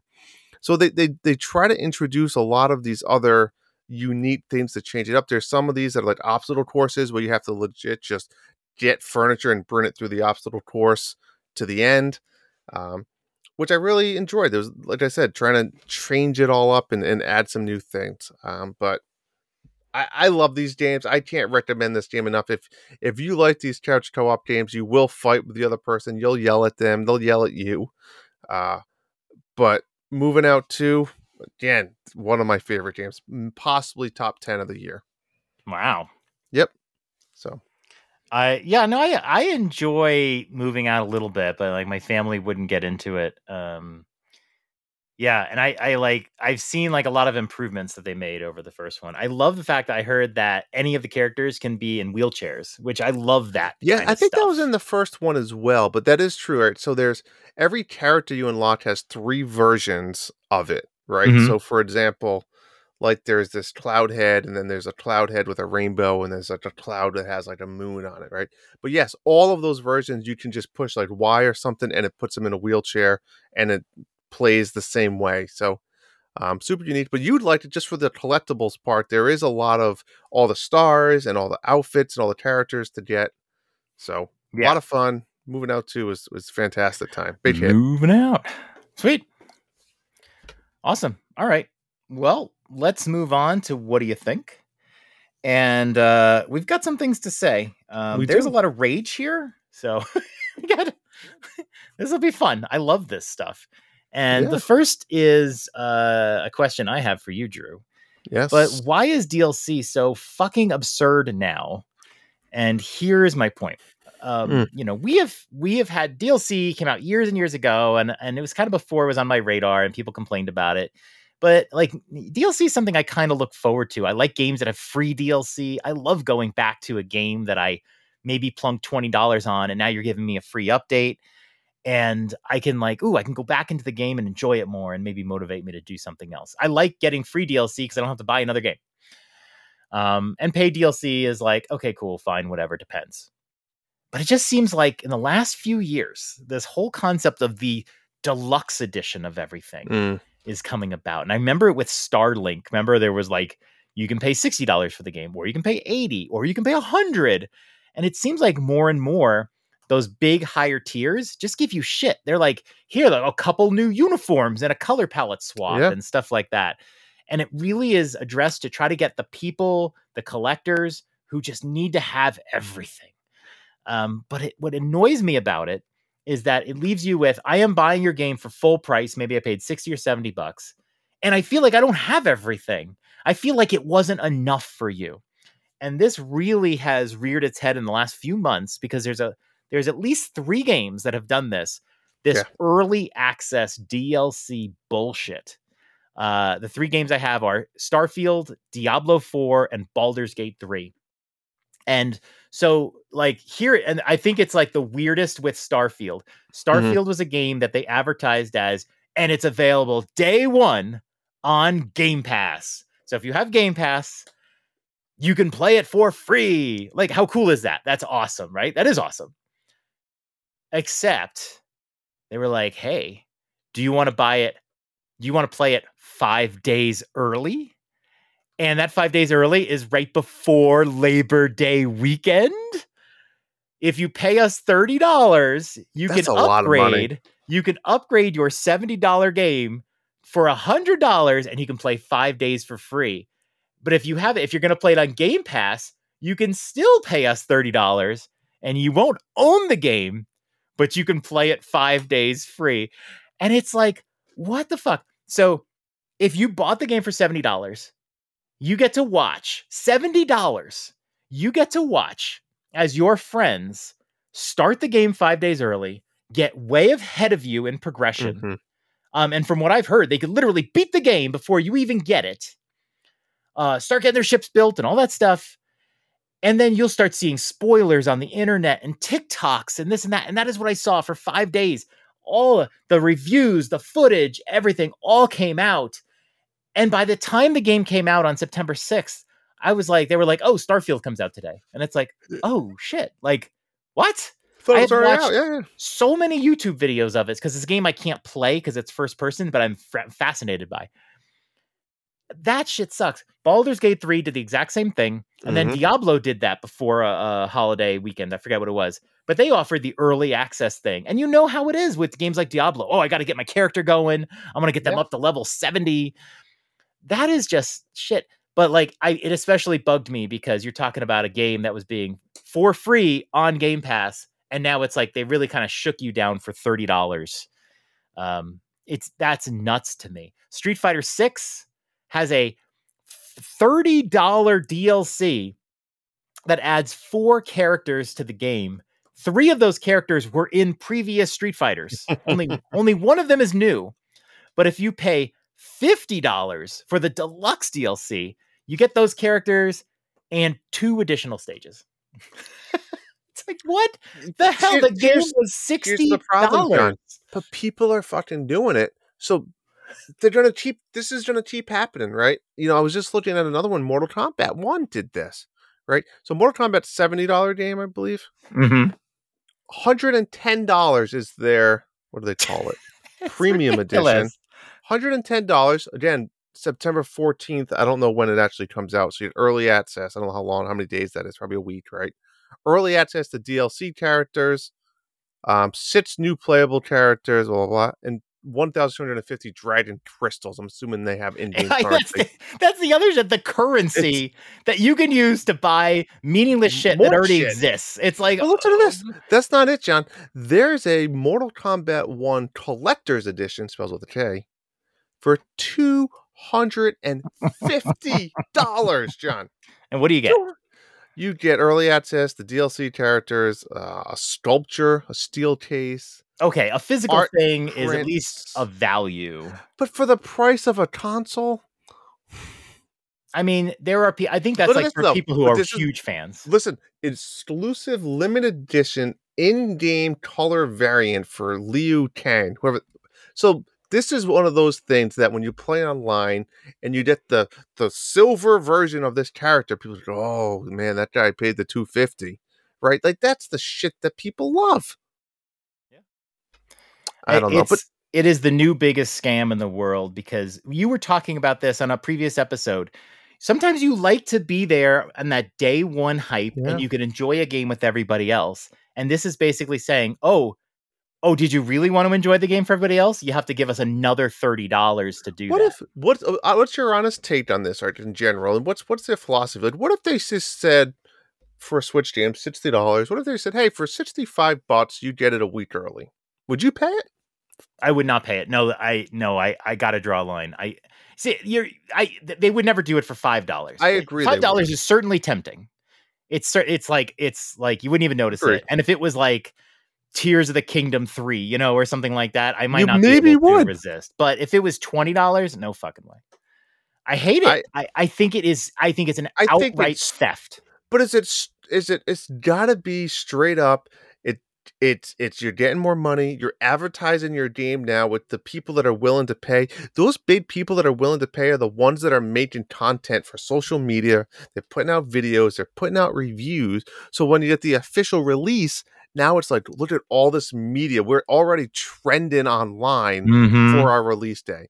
It's kind of a really smart marketing plan. I hate to admit it, but it is. I don't. I don't think it has anything to do with marketing. I think it is. A, they just know I think these- it's both. these kinds of games are the games that p- players will sit down on their computer and play for 24 hours and level up their characters and get far in and they know Well, if they, they give you that five it. days you're going to race ahead that's but let's reverse it for a second, just like we're going to talk a little later, maybe about demos. But could it could it also hurt you? Because what if that three or five days come out with like this game's not quite ready yet? I'd wait another couple months for an update. Now, now we have stuff words coming on the street before the actual game release, which could be bad, right? um see the thing but i don't see i don't see it that way i don't see it as this is early access it's not the game starfield was released september 1st and if you didn't pay them a $100 they just penalized you by making you wait five days it's not it's nothing early it's a, it's you know the game is available uh oh hold on you didn't pay for the vip tickets like it's not like it's you know uh, early whatever Th- these people all bought in mm-hmm. and that's it. I don't. It's it's just a fucking shakedown. It really makes me mad. I think it, it really it is. It's it is crunching people to like give up even more money. Um, games just went to seventy dollars. This this is pushing gaming to hundred dollars now for big AAA titles. and it's ridiculous. It's it's so and especially for a game you say you're giving away on Game Pass on day one. Eh, but you're gonna want to pay 30, half the price of the game to play it five days early. I mean, my God. It's and they'll throw in a couple of uh uh skins for you. Thanks. That we took like four hours to make. I hear you. I hate it. I think it's getting out of control, and I don't. I don't think it's. We're not there yet. I think it's going to get worse. I think you're going to see more and I more games do this. And I think the games that go to services like Game Pass and PS Plus, you're going to see that more too. That early access, you know, hey, you can have it. I think it's going to be more of a Game Pass problem because they're the day one AAA people. PS Plus doesn't do that, but you're going to see more of that on these streaming services in general, where you'll get it's day one, but early access will cost you a lot. Um, I, I hate it. I, I it's a disgusting trend. Um, I think the industry should be freaking ashamed of itself. It's gross. And they made a lot on it. They did. It doesn't mean it's it doesn't mean it's cool to me. hmm Agreed. All right. What do we got? What else? Um, let's talk up a little bit about our game review scores broken, John. I know this was grinding your gears early in the week. I was let's- hoping you'd pick something a little less rage inducing. No, let's keep the rage flowing. keep it going. Um, yeah, I mean, I think we talked about this back uh, when Elden Ring came out. Yeah. Uh, the thing I noticed about Elden Ring, and this is probably something that had been occurring, but it was just so noticeable with Elden Ring because it was getting like near perfect scores, was that the people that were reviewing Elden Ring were the people who love FromSoftware games and love the really difficult FromSoftware games and this is like the game that they were really wanting to play and when you have those people reviewing the game you get review scores that reflect what a small group of gamers a growing Mhm. group but a still a small group of gamers love and so it doesn't like when they did the reviews of the game and it was getting like 10 out of 10 and whatever and then when i played the game it was like it's so ridiculously hard and some of these bosses are so ridiculously overpowered and there's a lot of other issues with leveling in that game. There's no way you can call this a 10 out of 10 i mean it was so cripplingly hard we had to use a cheat not a cheat but like a Mhm. um, an exploitation in the game to level up really quickly um, because of bad enemy ai you can kill a very high level enemy because he was stupid and that's like that's not the mark of the game um, if I played the game again, I would exploit that thing again if it's still there because it's just that's not how you should play a game. Yep. Um, and so we are seeing it with other games. We saw it with uh, you know Starfield. We're getting like Bethesda players reviewing Starfield. You get uh, games like um, Baldur's Gate 3, where you get people who are really into the minutia of CRPGs and that sort of thing reviewing the game. And I think that's fine because I think somebody who should, you know, a person who plays shooters should review shooter games and all that. But then the companies also send you a jacket and they also send you a $200 deluxe edition bundle. And I saw a review the other day. Somebody was reviewing it was Starfield. And they were like, first of all, they were like, we want to thank Bethesda for sending us a code. And it's like, okay, you know, that's a very common, that instantly is going to make a review a little bit biased. Of course. And then the guy launched into like, I swear to God, like a PR readout of the game, you know, and and this and that. It it read like the the the Starfield direct.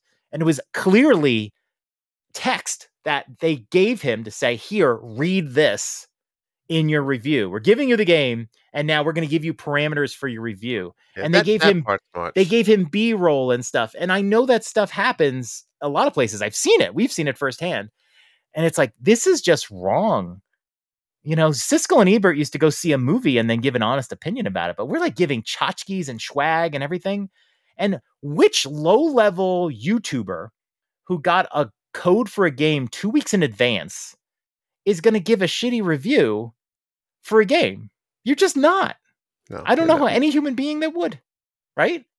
Maybe you, John. 30 second reviews, 90 What- second reviews. What if you got a review code for the new Avatar game two weeks in advance? You got an Avatar mask, you got an Avatar jacket, and a T-shirt, W- w- and you didn't like the game. You're gonna give it a four out of ten? No, you're not. you're not. you're not going I- below an eight.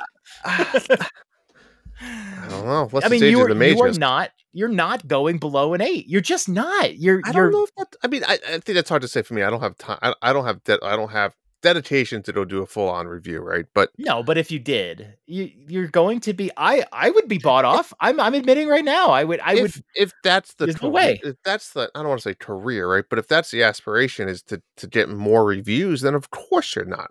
That's just it's it's silly, right? Right. It's silly that you're not you're not going to do that. I, I agree. Um, it's a tricky game, right? The, the problem with reviews that we've we've been saying forever is it's it's so opinionated, right? It it's just it's, You've it's gotta- what yeah. that person. There, there's so much behind it, right? There- There's the portion that you just said they're trying to keep their customers happy. Let's call it. Um, but there's also the opinionated. What you also point was is like, are they a first-person shooter style game? Are they a hack and slash style player? Are they an open world style player? Like, what is their go-to? What do they like to do? And and that's gonna, of course, just boost that store up or not, right? yeah. Uh, I think there's very few review people that can look at a game and say whether it's true. I, I I'm honest. I told you I played Red Redemption and I thought it was a decent game. I really did, but it was not for me. Mhm. Right? I, I think it. I think it's hard for people to admit that because when it's not for you, it's easy to pick out the flaws. And when it's a game that you like, Ages of Mages, it's easy to give it a high score. It just is. But you should, if you liked it, you should give it a high score. But I mean, that's exactly that's exactly what I want. Right. But can you enjoy? So let me ask you this question: Can you enjoy a game and realize it's not good? oh, all the time. Yeah. But but the, but can everybody identify that? Let me. When's the last game you played that you enjoyed, but you know deep down it's not a good game? I mean, it put me on the spot, but I, I know what happens where you say, um, yeah, this game is not like a 10 out of 10, not a 9 out of 10 or whatever. Like Diablo 4. Um, I I had some fun with it, but I also I don't really like it. It does it sometimes when you don't like a game, you you might say, I'm gonna put it down. But Yeah. sometimes you say, yeah, this game is not really good, but it's still playable. And maybe I'm playing it because I bought it for 60 bucks, or maybe I'm playing it because I am extracting some fun out of it, but Mhm. it's also not what I really wanted it to be. Um, you know, Bayonetta 3 was a game where I I could see all the flaws and all the things I didn't like about it, but there were things that I did like about it and I Mhm. wanted to play through it anyway. So, you know, it, it it does. It happens all the time. Um, you know, and that's why you have to read reviews. Uh, True. because like I said before, I do if I'm if I, you know, I wouldn't you wouldn't want me to review a first person shooter because a person who's played a lot of first person shooters can use other games as context to tell you why this let me ask one is this way: better. How many how many people do you think look at Metacritic scores and say, mm, "That game got a six. I'm probably not going to buy it." Do you think a Oh, lot of people all say the that? time. All the time.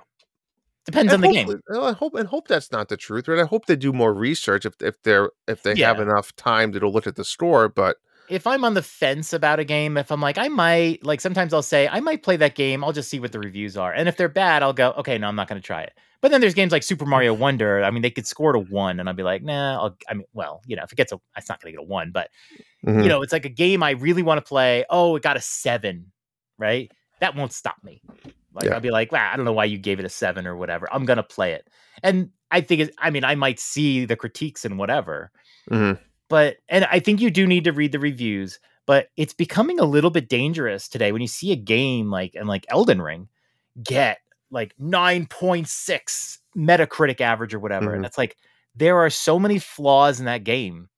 But not just that. That is a game that not everyone should see and go, "Oh, that's a 9.6. I'll go get that game." No, that game may very well not be for you. That- exactly. You just you have Yep. too many people who are into something so hardcore and they're ranking it, but that's not who you are. And this game is not a 9.6. It's not. Um, but it's it's becoming dangerous to trust reviews. I honestly trust bad reviews more than good reviews for any game on any console Sure. anywhere I agree. because nobody nobody gives a bad review uh like no publication gives a bad review for sport They give Well- a bad review because it's a bad game. They probably do it, and the and their editors like, really, you're gonna give it a five? No, pl-" you know, like they've been giving us Yeah. codes and everything. Like that's harder to do. So not not to toot your own horn, John, but I'm going to do it for a second. Honk. But like the 90 second reviews, right, are powerful in, in a few ways because you're buying those games a lot of the time, right? So it's not like you have percent of them, yeah. you don't have an investment to say good, bad, medium, indifferent. It it doesn't matter to you. You're legit just playing the game and giving your honest opinion, right? But those are the those truly are the reviews you want to go after if you're looking at game reviews. Because You there- want to find no, people you trust, yeah. yeah, there's no judgment. There's no judgment or or judgment really against it because you bought the game regardless. You didn't get anything for free. You didn't get a code for free. Now, I will say some of your reviews have gotten attention by developers that now maybe want to offer you a code or or or comment on a code, right? And some of those reviews were not all positive. I mean, we'll get into all the examples, I had but I that one. Yeah, what was that one game where the developer tweeted me But he- but he- about it? but he did it not in an asshole way. It was a, No, it was yeah. like, oh, thanks for the feedback in a weird way. It wasn't thanks for the feedback. It was like, ah, Well- darn, or whatever. And it was like, just- oh.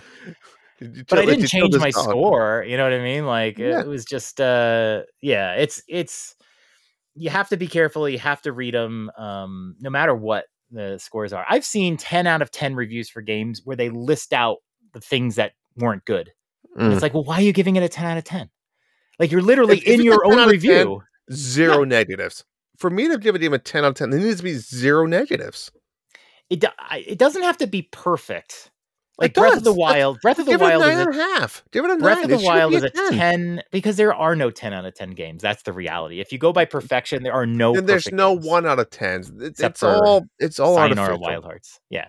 You That's can find of 10, negatives in yeah. anything. There are negatives in Life is Strange. There's negatives in Cyan. All my top games all have negatives. There's no negatives in ages of mages. But if you give it you give it 10 out of 10 and then you're just like, "Oh, this was bad and this was bad and this was bad." And it's like, "Well, come on. This is these are major things, you know? Like what are Yeah, you doing here?" I hear you do you. have to But- read them, but I, I feel like they're just it's it's so easy to buy off review. And there was, did you know? Did you hear the the um the little scandal where like Metacritic reviewers were being paid by movie movie companies to give it's good just like- reviews? Amazon reviews. It's hard to even trust those nowadays because half of those are bought off. Absolutely, you're right. You So- have to read them and Well, people Whatever. say pe- there's a known fact people get like three dollars if they write an Amazon review, and that's all they do. They just write Amazon reviews all day. They don't even have the fucking product sometimes, and they just write a review off. Yeah, of you it. write Like, it. it's- So you do got to be careful. We could talk about this subject all night, but Oh, let's can. move on. let's move on. John, they released Gargoyles Remastered. Old Disney show, Disney Damon have been promoting it on their social media. Um, I'll tell you what, the game looks cool. It looks fantastic if you're an old school Gargoyles fan from the show or the game. Unfortunately for me, I've just never really got into it. I think it was a little bit before my time, might be too young. Um, are you a fan? What's your thoughts on Gargoyles as the the franchise? I guess I would say. I have no idea what that is. Honestly, I think I looked at it and it like Really? nice. I don't know. Is Gargoyles a show? What is it? It wasn't originally Disney show. Okay, never heard of But it But it. was originally a game. I think it was around the Sega time frame, right? Oh, really? I don't know if it was on Super Nintendo or not as well. But did you have you at least seen the remastered? I, I mean, it, a lot of the the good looked- qualities of these remasters have where you can switch back and forth between like the old style and the new Mhm. remastered style. It, looks like I think it's like a two D platformer. If I, I could be totally wrong, um, but if you're not a fan and I'm not a like a fan, Cool little don't have to retro game or about it. whatever, but yeah, I just I have no connection to it at all. Well, At that all. makes that I, I guess I short like the retro look. Yeah, I don't know. It didn't do anything for me. I, I don't have any connection to it. Okay, So, yeah. Sorry. what else you got? um, Hawaiian pizza is tearing apart my marriage. Um, Is I want to know if this has happened to anybody else. Here's the deal. Mm, My wife likes pepperoni pizza. She likes sausage pizza. She likes meatball. She likes extra cheese. She likes She all different kinds the- of pizza. She likes the meat But she likes Hawaiian pizza oh, too. yeah. Okay. And so when we order pizza, she always has to fucking come up and like I'll be like, all right, we're gonna get an extra large pepperoni and then we'll get an extra an extra cheese. And then she'll be like, can you uh can you order me a Hawaiian pizza? And I have to order like a fucking you know how like pizza goes, right? If you get a small, it's like immediately like 12 bucks. And then Yeah. medium's like 15 bucks or whatever. But and like the small is literally like 25% of the large. it's yeah, it's tiny and whatever. Yeah. So you have to get like a medium or whatever. And here I am now, like we're gonna make this little pizza order for a couple pizzas or whatever, and now it becomes three pizzas. And so it makes like your purchase bigger. Then she has like two pieces of pizza. And now we have fucking six pieces of pizza in the in the fridge. We're a family of five. And because we only got one pepperoni, we always like eat it, it's gone Hmm. it's just gone. There was one time I only had one slice of pizza and it's gone. There's no leftovers, but there's six fucking pineapple slice pizzas in the fridge. that nobody and the solution, the solution is not to get another pepperoni pizza because then we'll end up with a whole bunch of leftovers. And I don't want to buy Just get two two, pizzas. pizzas. right. She likes pepperoni pizza. So why don't we just get two pepperoni pizzas? And then when we have leftovers, we can all have a slice of the leftovers. So now Listen, every time we talk about getting pizza, it's like, I don't want to get it because it's going to cost me way more and I'm going to have way less. John, you're not going to like my answer here. Sometimes you just got to please the wife and just get her her fucking Hawaiian pizza. That's it. There's no debate. There's no questioning. Yes, honey, I'll order you your own pizza. That's just what you got to do sometimes. And this is the case. If it's 12, 15 bucks, you just got to do it. I personally like Hawaiian pizza, but that's not even the point That's not the, the, point. is you just gotta make her happy sometimes and Drew- maybe just maybe john at the end of the day there'll be a prize no, no, probably not even getting that either. You talked about having to play Disney's Illusion Island and you sacrifice, right? You sacrifice. I got to play Mario with the family. I sacrifice. Why can't we just get a pepperoni pizza? You like pepperoni too.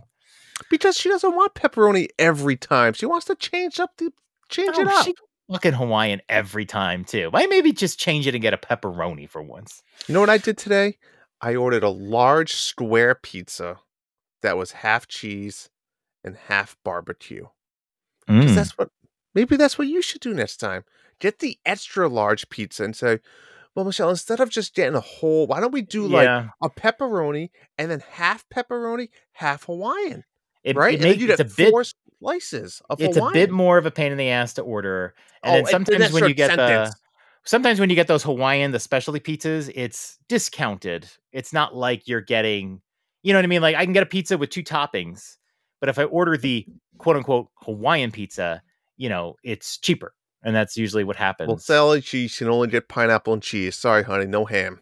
I don't know, Right. John, but you just gotta order it for her. That's what Yeah. she wants. You're just gonna have to suck it up. But do the I half think- and half. I think what you said is kind of the solution, even though getting the the the slices and maybe you pay extra because you're doing a half and half. Um, but that's still gonna be cheaper than buying a whole fucking pineapple pizza. Mm. That's gonna end. All right. You saved my marriage, Drew. I'm sorry. I'm here to help. I'm here to help. Well, speaking of saving marriages and, and, and house chores, let's talk a little bit about fall cleaning because it is upon us. If you remember last year, I hired the hot and spicy Cassie. I think that was her name. I don't remember. Uh, house cleaner. Well, Cassie sucked, and uh, we had to let her go. But we I'm did talk on. about that, right? Or was that We did talk. I chat? think we did talk. I think we did. Okay. Yeah. I my new cleaners. I went with like one of those cleaning companies this time Mm-hmm. because I know they just come in with like three or four people and just dominate your house. Right. Right. So I went with like once a month cleaning. 185. You think that's high? 185. What do they what do they clean? They're cleaning all my bathrooms. I have three bathrooms, my entire kitchen, and the living area. But I said no bedrooms. I said I don't need you to do the bedrooms. I can vacuum and dust the bedrooms. I think 185 is a pretty good price. That's tough. I thought work. it was too. Yeah. I think it was too. And they said they'll come with like three people. They'll probably do it in two, three hours, yeah. you know? And um, so they come Wednesday. I'm excited for that. Now, How often are you going to do it? Once a month. Okay. But I mean, what, what do you stand? What's your what's your cleaning situation? Um, we've never hired cleaners because I just don't want a bunch of people in my house, Yeah. and I don't want to think about do I tip them and like I don't No, know. you I don't just, tip. I just clean. Um, but Yeah, but who wants to feel like clean the bathrooms and the showers and the toilets? Like, I just Nobody don't have time to do that all the time. I know. I just don't I don't feel comfortable having I don't like when I have any service people in the house. And then it's like they're cleaning up your your shower and it's like I, f- I feel like I'd rather just clean the shower and not do that. And now granted they're getting paid to do it and they want the work, Hmm. but it's just like I don't know. I I I, I guarantee you my wife Michelle would be like, "Absolutely, please. Please clean." Cuz she always mentions the shower Yeah. and it's like dirty and whatever and you like know what I the guarantee best part about having cleaning people is? Like, I just spent this afternoon cleaning my house Mhm. for the cleaning people. Yeah. You know, and, and I don't mean cleaning, but like picking up the toys, picking up the town, like making sure there's no dishes. Like, do you want you want you to everything do to be? that anyway. But it, but my point is, is that it forces you to do that. Just like when you have people coming over your house, Right. it forces you to clean. right. You know, where if I just had nothing going on this week and nobody was coming, yeah, maybe kids leave your toys out. We'll pick them up later. Yeah. But now it's like, let's make sure that everything's nice and spotless. right. Yep. So Um yeah, I should that's what I should do. I should be like, all right, we're gonna hire cleaning people, clean the shower that you want to clean. Mm. Um, I'm gonna do it on a day where I'm not home. yeah, that's fine. So I did ask, what's your what's this window cleaning spiel here that yeah, so I I had my windows cleaned about a year ago. I had Mhm. never cleaned my windows in the nine years we had lived here, I- exterior, interior. fr- uh, interior and exterior. I've Okay. Never had it done. I can't remember why, but I know like when I look at my windows, there was some, you know, grit on it. And I was like, we should clean the windows. And they did it. And I was like, wow, that's amazing. Like, that was really nice. Like, I never just thought to do it. It wasn't that expensive. I gave them a huge tip because I thought it was cheaper because they had to go on ladders and go on my roof and all that. And then, like some months later, we had our house painted, and the the first thing they did was power wash the house. So we got the Yep. windows all dirty. And I, I had said afterwards, I'm going to call the window cleaners again. And it just it took months and months and months. But finally, it was a few weeks ago. It was right after our, our thing. Um, the window cleaner came back again and they cleaned the windows, and it was like everything was happy again. But I don't know if I would do this regularly. I wouldn't do this Once a year? Or or, three even- months. I don't even know if I do it yearly because you know rain will make them dirty again or whatever. Um, maybe like every five years or something like that, or you know I whatever. think that's fair. I mean, I Yeah. agree. Cleaning the windows blow. I mean, I do have like the newer windows that fold into the house, Right. so I could actually like. But it's the shit that I always have a problem with is like the inside window sills. How it's just it's hard to get like, even like a paper towel or sponge because it's it's uneven surface and the cracks. How do you get in the cracks? So like, Right. they cleaned all of that even. No, they just clean the glass. Okay, just the glass. Yeah, yeah. That's all. I, that's all I really need. Because a lot of our we have a second floor, and like I Mm. can't, I can't, I physically cannot clean those windows. I'm Yeah. terrified of heights. I don't even have a ladder. And even if you go up there, like you know how it is, you there's a certain way to wipe a window. If you do it wrong, you just get streaks. I hear you. And they It's have like the a- they have the little tool, and they do the little flip, and it's it's perfect. They they do it. And It's great. Like definitely your car worth it. windshield. You never get your car windshield clean enough. I feel like. Oh yeah, that's just you know you just use that stuff. But yeah, if you've ever like looked at your window and you see rain spots and all this stuff, and it's like sometimes you have to think and go, oh, you can actually hire a window cleaner, and it is really nice. Um, so I don't know. All right, let's go back to some gaming questions we All right, have let's do that. from the listeners.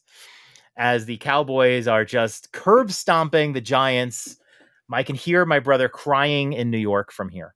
hmm Darth Platypus asks if you could play a Switch game with any world leader, which game and which leader?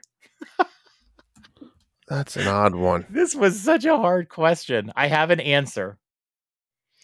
Um, I would the first of all, the world leader was difficult to decide on because there's not many world leaders I can imagine that I want to like play. Um, and if we're talking about current world leader or past world leader, I, Whatever mean, I guess I floats your boat. What's that?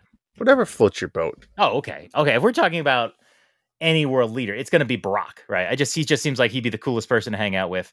I don't know if he plays video games. He loves sports. So, we would play uh probably NBA Jam. I think he loves basketball.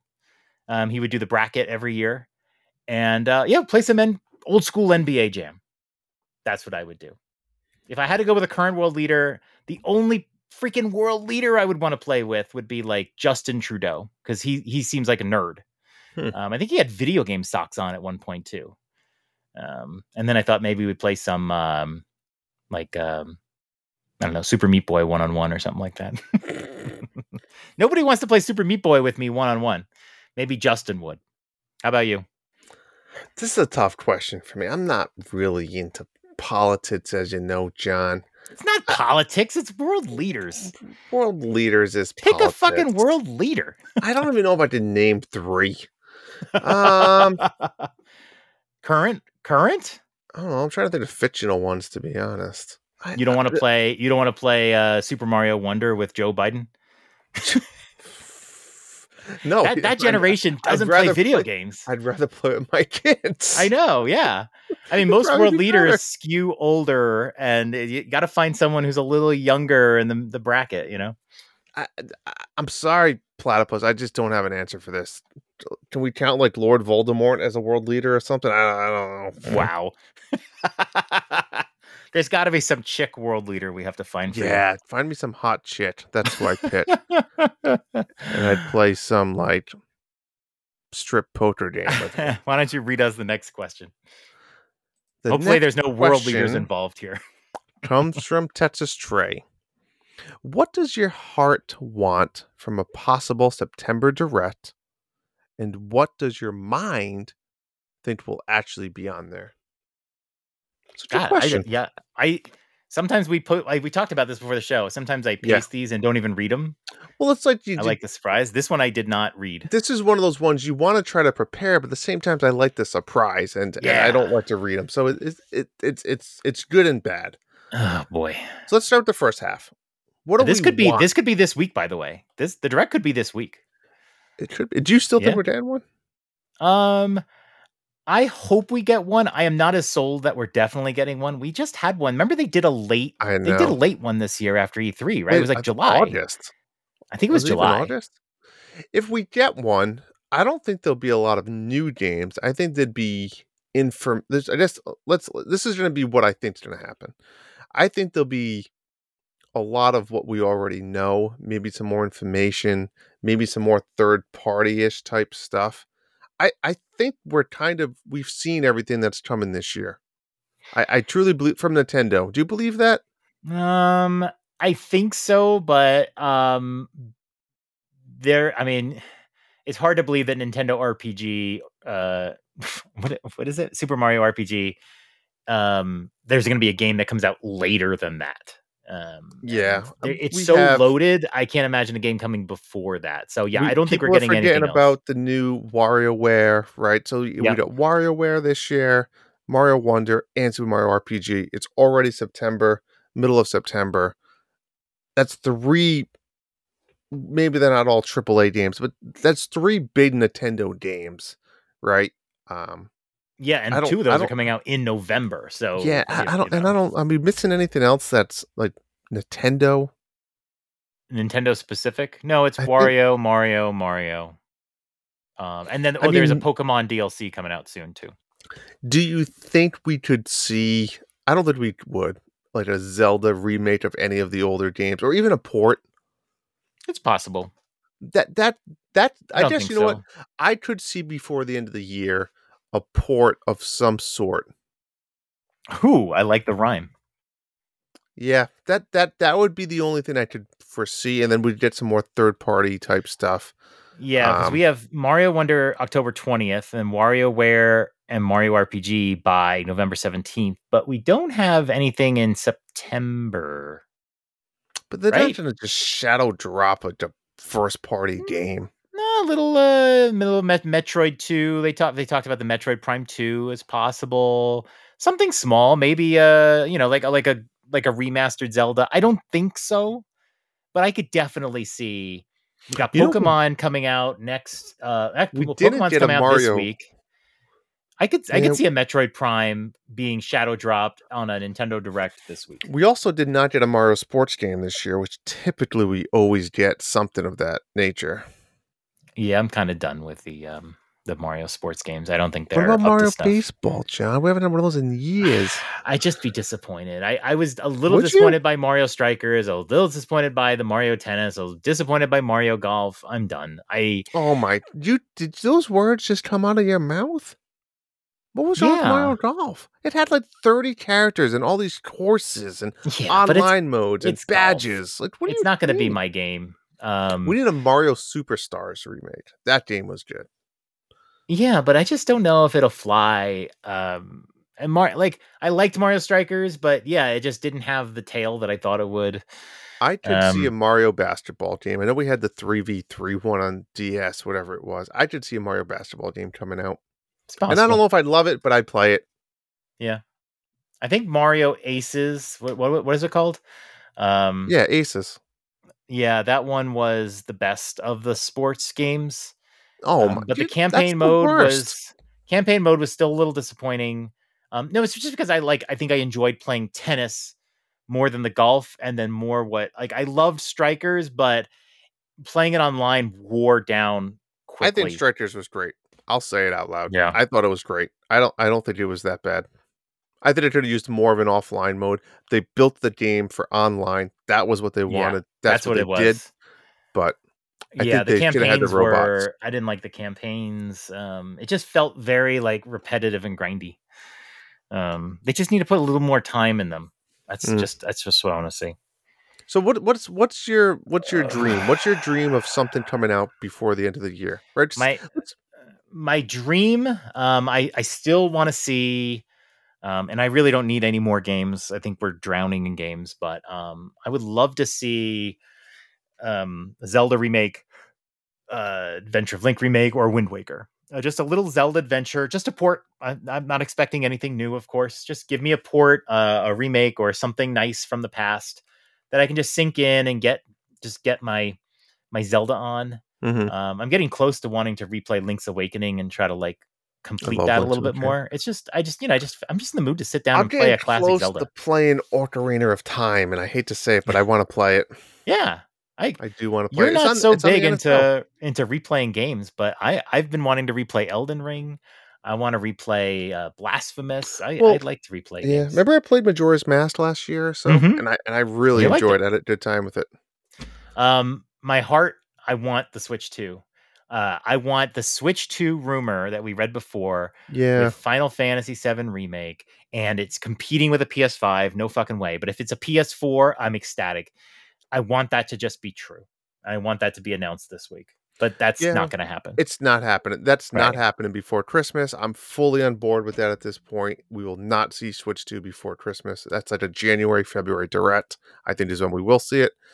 Uh, I, I, yeah, I mean, I, I enjoy the Mario sports games. I do agree with you, John. They come and go quick for me. Besides, golf stayed a long time. They usually will stick for about two to three months, and then they've served their purpose, and we all move on. Uh, the, no Mario sports game is ever going to stay longer than that, no matter what the online community says. It's not going to. But I'll take another one for the holidays. Give me, I, I, I really don't like basketball, but I'll take it.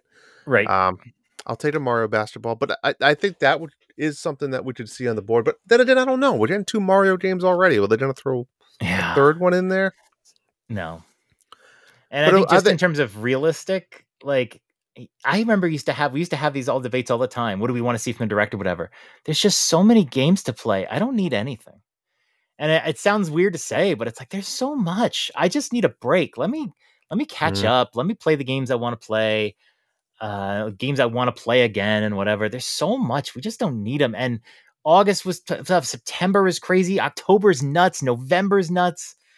I don't need anything. I'm just going to enjoy it. And there's nothing really that I can really dream of that I want to see. Agreed. Uh, great question, Trey. I'm going to follow up. He has another one here. He says, My wife and I have been watching The Witcher on Netflix and she likes it. What are the odds I could parlay that into having her watch play The Witcher 3 with me? Is there enough story in the game to keep her somewhat interested? And how does it match up with the story in TV shows? So I'm I'm guessing this means he has never played Witcher 3. He's watching the show though. Is that is that the way you read this question? Well, he's he's saying that they've been watching the show. Like, can he have his wife join in on a play? It sounds like he hasn't played The Witcher. That's what I'm. That's yeah, what I'm. yeah, getting yeah. at. Okay. I would say absolutely. I think you could get her involvement with some of those side quests. The only problem with The Witcher 3 and having someone else watch you could be some of like the dialogues in the town and playing Gwent if you go to get into that thing and doing some of that s- stuff. But when you get into the side quests, I think she'll be locked in. There's some really cool side quests that send you to some haunted mansions and to some islands and to some caves and I think that stuff can get really fun. Mhm. Um, I think, I mean, again, depending if she likes the show, I think the game is better than the show. Would you agree with that? I think it just depends. Yeah, Yeah. she likes the show. I think it would be interesting to see what the characters look like in the game because there's a lot of characters from there. Overlap, yeah. Yeah, um, and it just depends on how she it- does. She regularly watch you play games, Trey, That's a good point too. Is it like passive? Because it's it can be a long game. I mean, if you play it through and play a bunch of side quests and whatever, you can get it done in like sixty hours. Um, but if you try to do all the side quests, it'll take you about a hundred or like uh, more, depending how crazy you want to be. I doubt you're gonna do that. But yeah, no, it's it's a really fun game to watch, and it's an incredible game. I did a top ten list of my favorite PlayStation games, and it was number eight all time. So this is it's it is an incredible game, and like I've played it through a bunch of times. It's fantastic. So I think she would enjoy it, but she might also drop off after a while. You know, after watching some of the early scenes and whatever. Mhm. But what you have to do is finish finish the storyline for like Keira Metz, and then you bang her in the forest, and just look Oh. over and see what her reaction is, and see if she's interested. Yeah. I like that idea. Maybe I. Oh, ooh, I'll leave it in the imagination. All right, John. What's the next question we got? Uh, we got a question from Beer Beer Cerveza. He's everywhere now. He is every winning everywhere. contest, Nintendo dads everywhere. Everyone seems to be satisfied with Nintendo's decision to not release DLC for TOTK. Are we satisfied? Do you agree? Will opinions change a year from now when the news has worn off? Interested in your thoughts. This is a great question. Um, I will say, Tears of the Kingdom. Um, there's so many side quests that I I know many of us have not finished all of them. Right? You could always jump back in and say, you know what, I want to jump back in for five or ten hours, and I'm just going to focus on doing these side adventures or side quests until I finish them. I personally like did get worn out. I think I had I, I did the entire depths. I know I did every single lightroot. I I think I did most of this. I think I left like a dozen shrines left. Now they're easy to find because I did the lightroots. But I was saying to myself, well, I'll go back in and I'll play those when the DLC comes, and I'll do some of the more side missions, and it'll try to motivate me to get back into it for twenty to twenty five hours. If that never happens, there's a good chance I don't jump back in. I'll be honest. Um, but at the same time, there is so much content there. I, I, I, kind of agree. I don't think it's needed, but I also think it's an easy fifteen to twenty dollars for Nintendo if they really wanted to. But with that being said, if they truly have a new console coming out within the next twelve to eighteen months, maybe they're ready. They want to get a new Zelda game on there as quick as possible. And if they had to put the development team on this DLC for even three months, that's three months that maybe those same developers aren't working on a new Zelda game, Yeah. and that's a lot of that's a lot of time. So. I kind of get it that they've moved on. They put five, six years into it. They're not putting any more time into it, and I'm I'm okay with it. Um, I'm good with that. Yeah, that's a good point. I mean, I don't think you need the whole team working on a DLC. No, but you're right. If they're it's- if it's they're immediately working on like the end of the trilogy or something like that, um, Yeah. Fantastic. Uh, I I I was hoping for DLC, like you said, it gets you back into the game, and I'm curious to see. But yeah, there was so much content. Uh, you know, if there's not DLC, huh, I, I thought there would be DLC. I guess not. I'm I'm not like angry or anything like that. I am a little surprised, but it's fine. hmm Um, but it was an amazing game. I still have a lot to do. Yep. Beer Beer Cerveza also asks, ironically, does pineapple belong on pizza? Well, let me tell you what, Beer Beer. No, it fucking doesn't, and we should stop buying it. I will say, Drew, uh, when we got the we got Pizza Hut at uh Kuz's house, he ordered one Mm. with um did I talk about this? He ordered one with uh pepperoni, banana peppers, Yes. and pineapple. Olives, Oh, pineapple. pine- and then pineapple, and it was actually really good. Um, I think the banana peppers I think meshed a little bit better with the pineapple than usually you get ham or Canadian bacon or something.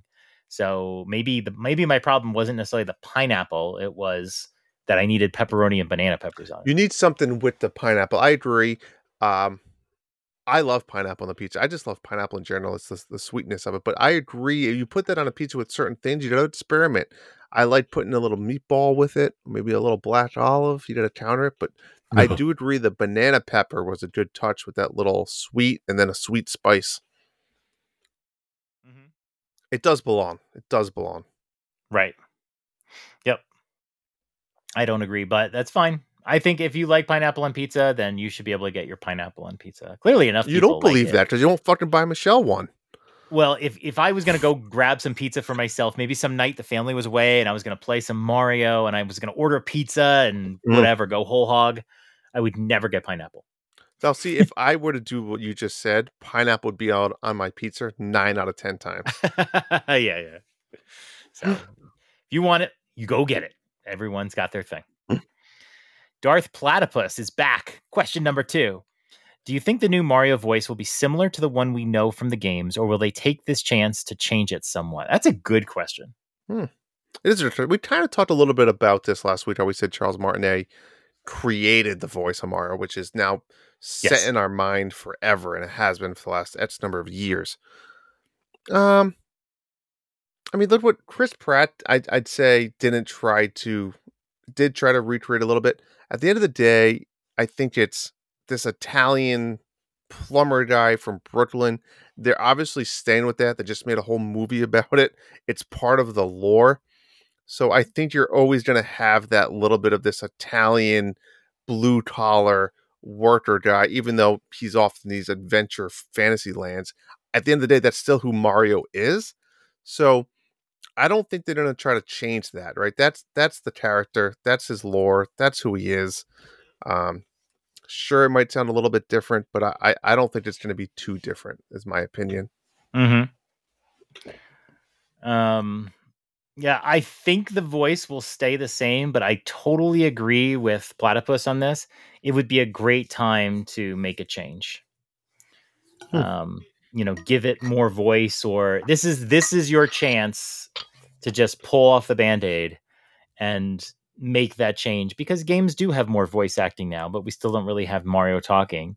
So maybe maybe Mario starts talking now. I don't think that will happen. No, me either. I think I think there's a model for Mario's voice, and they're just going to stick with it because if it ain't broke, don't fix it, and it's fine. Um. I don't think we'll see it. No Chris Pratt though. Also, Darth Platypus. As the NFL season starts, who do you like for the Superb Owl? Now, I I I don't know if he said Superb Owl on purpose or not, but I love it. It's one of my favorite typos, so I'm keeping it. Okay. Who do you like for the Superb Owl? I'm gonna go with what's his name from Zelda. What's his name? He has a weird name. What's the owl from Zelda's name? Um, It's like Kaepora something or K Pora. What? Uh, I don't know. Uh, Kaepora Gaebora. That's a good call. I don't- originally from Link's Awakening, right? Is that where they first came from? I guess so. Yeah, I kind of remember the owl. Um, King's Quest Five has an owl, and the owl's name is Cedric, which is hilarious to me. Oh, can't forget the the one and only. Um, what's his name from Harry Potter? Oh, um, yeah. Um, uh, what's the freaking owl's name in Harry Oh my Potter? god! Why don't we know that? I know this. It's um, I- uh, we got to look it up. I'm freaking looking up the owl's name in Harry Potter. what's wrong with us? Oh, Hedwig. That's right. Hedwig. I don't. I don't even see it on the screen, but I remembered as I'm staring at it. yeah. Um, football is always full of surprises. That one of the reasons why football has gone down in my mind over the last several years. Um, I'm really kind of down on it, mostly because the Broncos haven't been very good. Although I I like what I saw today, even though they lost. But um, it's all about injuries. Look at look at the so true. Chiefs. The Chiefs lost. Yeah, there were some drops. The Chiefs lost because they didn't have Travis Kelce. Can you imagine if Travis tells Kelce tore his ACL? The Chiefs are not going to the Super Bowl, right? That's It's it. crazy. If Patrick crazy. Mahomes tears an ACL, well, he'll probably play next week, but the Chiefs aren't going to a Super Bowl. So it's such an injury driven sport. You just try to enjoy watching, but you are at the mercy of an ACL. The Ravens starting running back uh, blew his Achilles out today. And, you know, I'm sure a ton of people picked him in the first and second round, and that's it. It's over. Um, you know, it's just hard to come back from that sort of thing. So, uh, but you know, it seems like the Chiefs and the Niners are still the class of the NFL by far. I don't see any other. What are the other super teams? I mean, I can't even really think of a team. I mean, 49ers looked pretty good today. yeah, they played Pittsburgh, but yeah, they were good all last year, and, Yeah. and you know, Purdy still looks good. Um, who else is good? I mean, Jacksonville seems to be on the rise a little bit. Um, I, I, you know, the Jets have Aaron Rodgers, but I don't think Aaron Rodgers uh, knows where the Super Bowl exists. No, but they could be Uh, good too. You don't. You Bills, just don't know. the Bills are a threat, you know. Um, but yeah, but like it doesn't seem like either league has anybody in the class of the Niners and the Chiefs. But I will say, it's going to be the Denver Broncos It's not going to be the Denver Broncos, the. Dallas Cowboys in a rematch from the 70s. Uh, How about that? Russ, I will say Russ looked like Russell Wilson today, and it was really nice to see.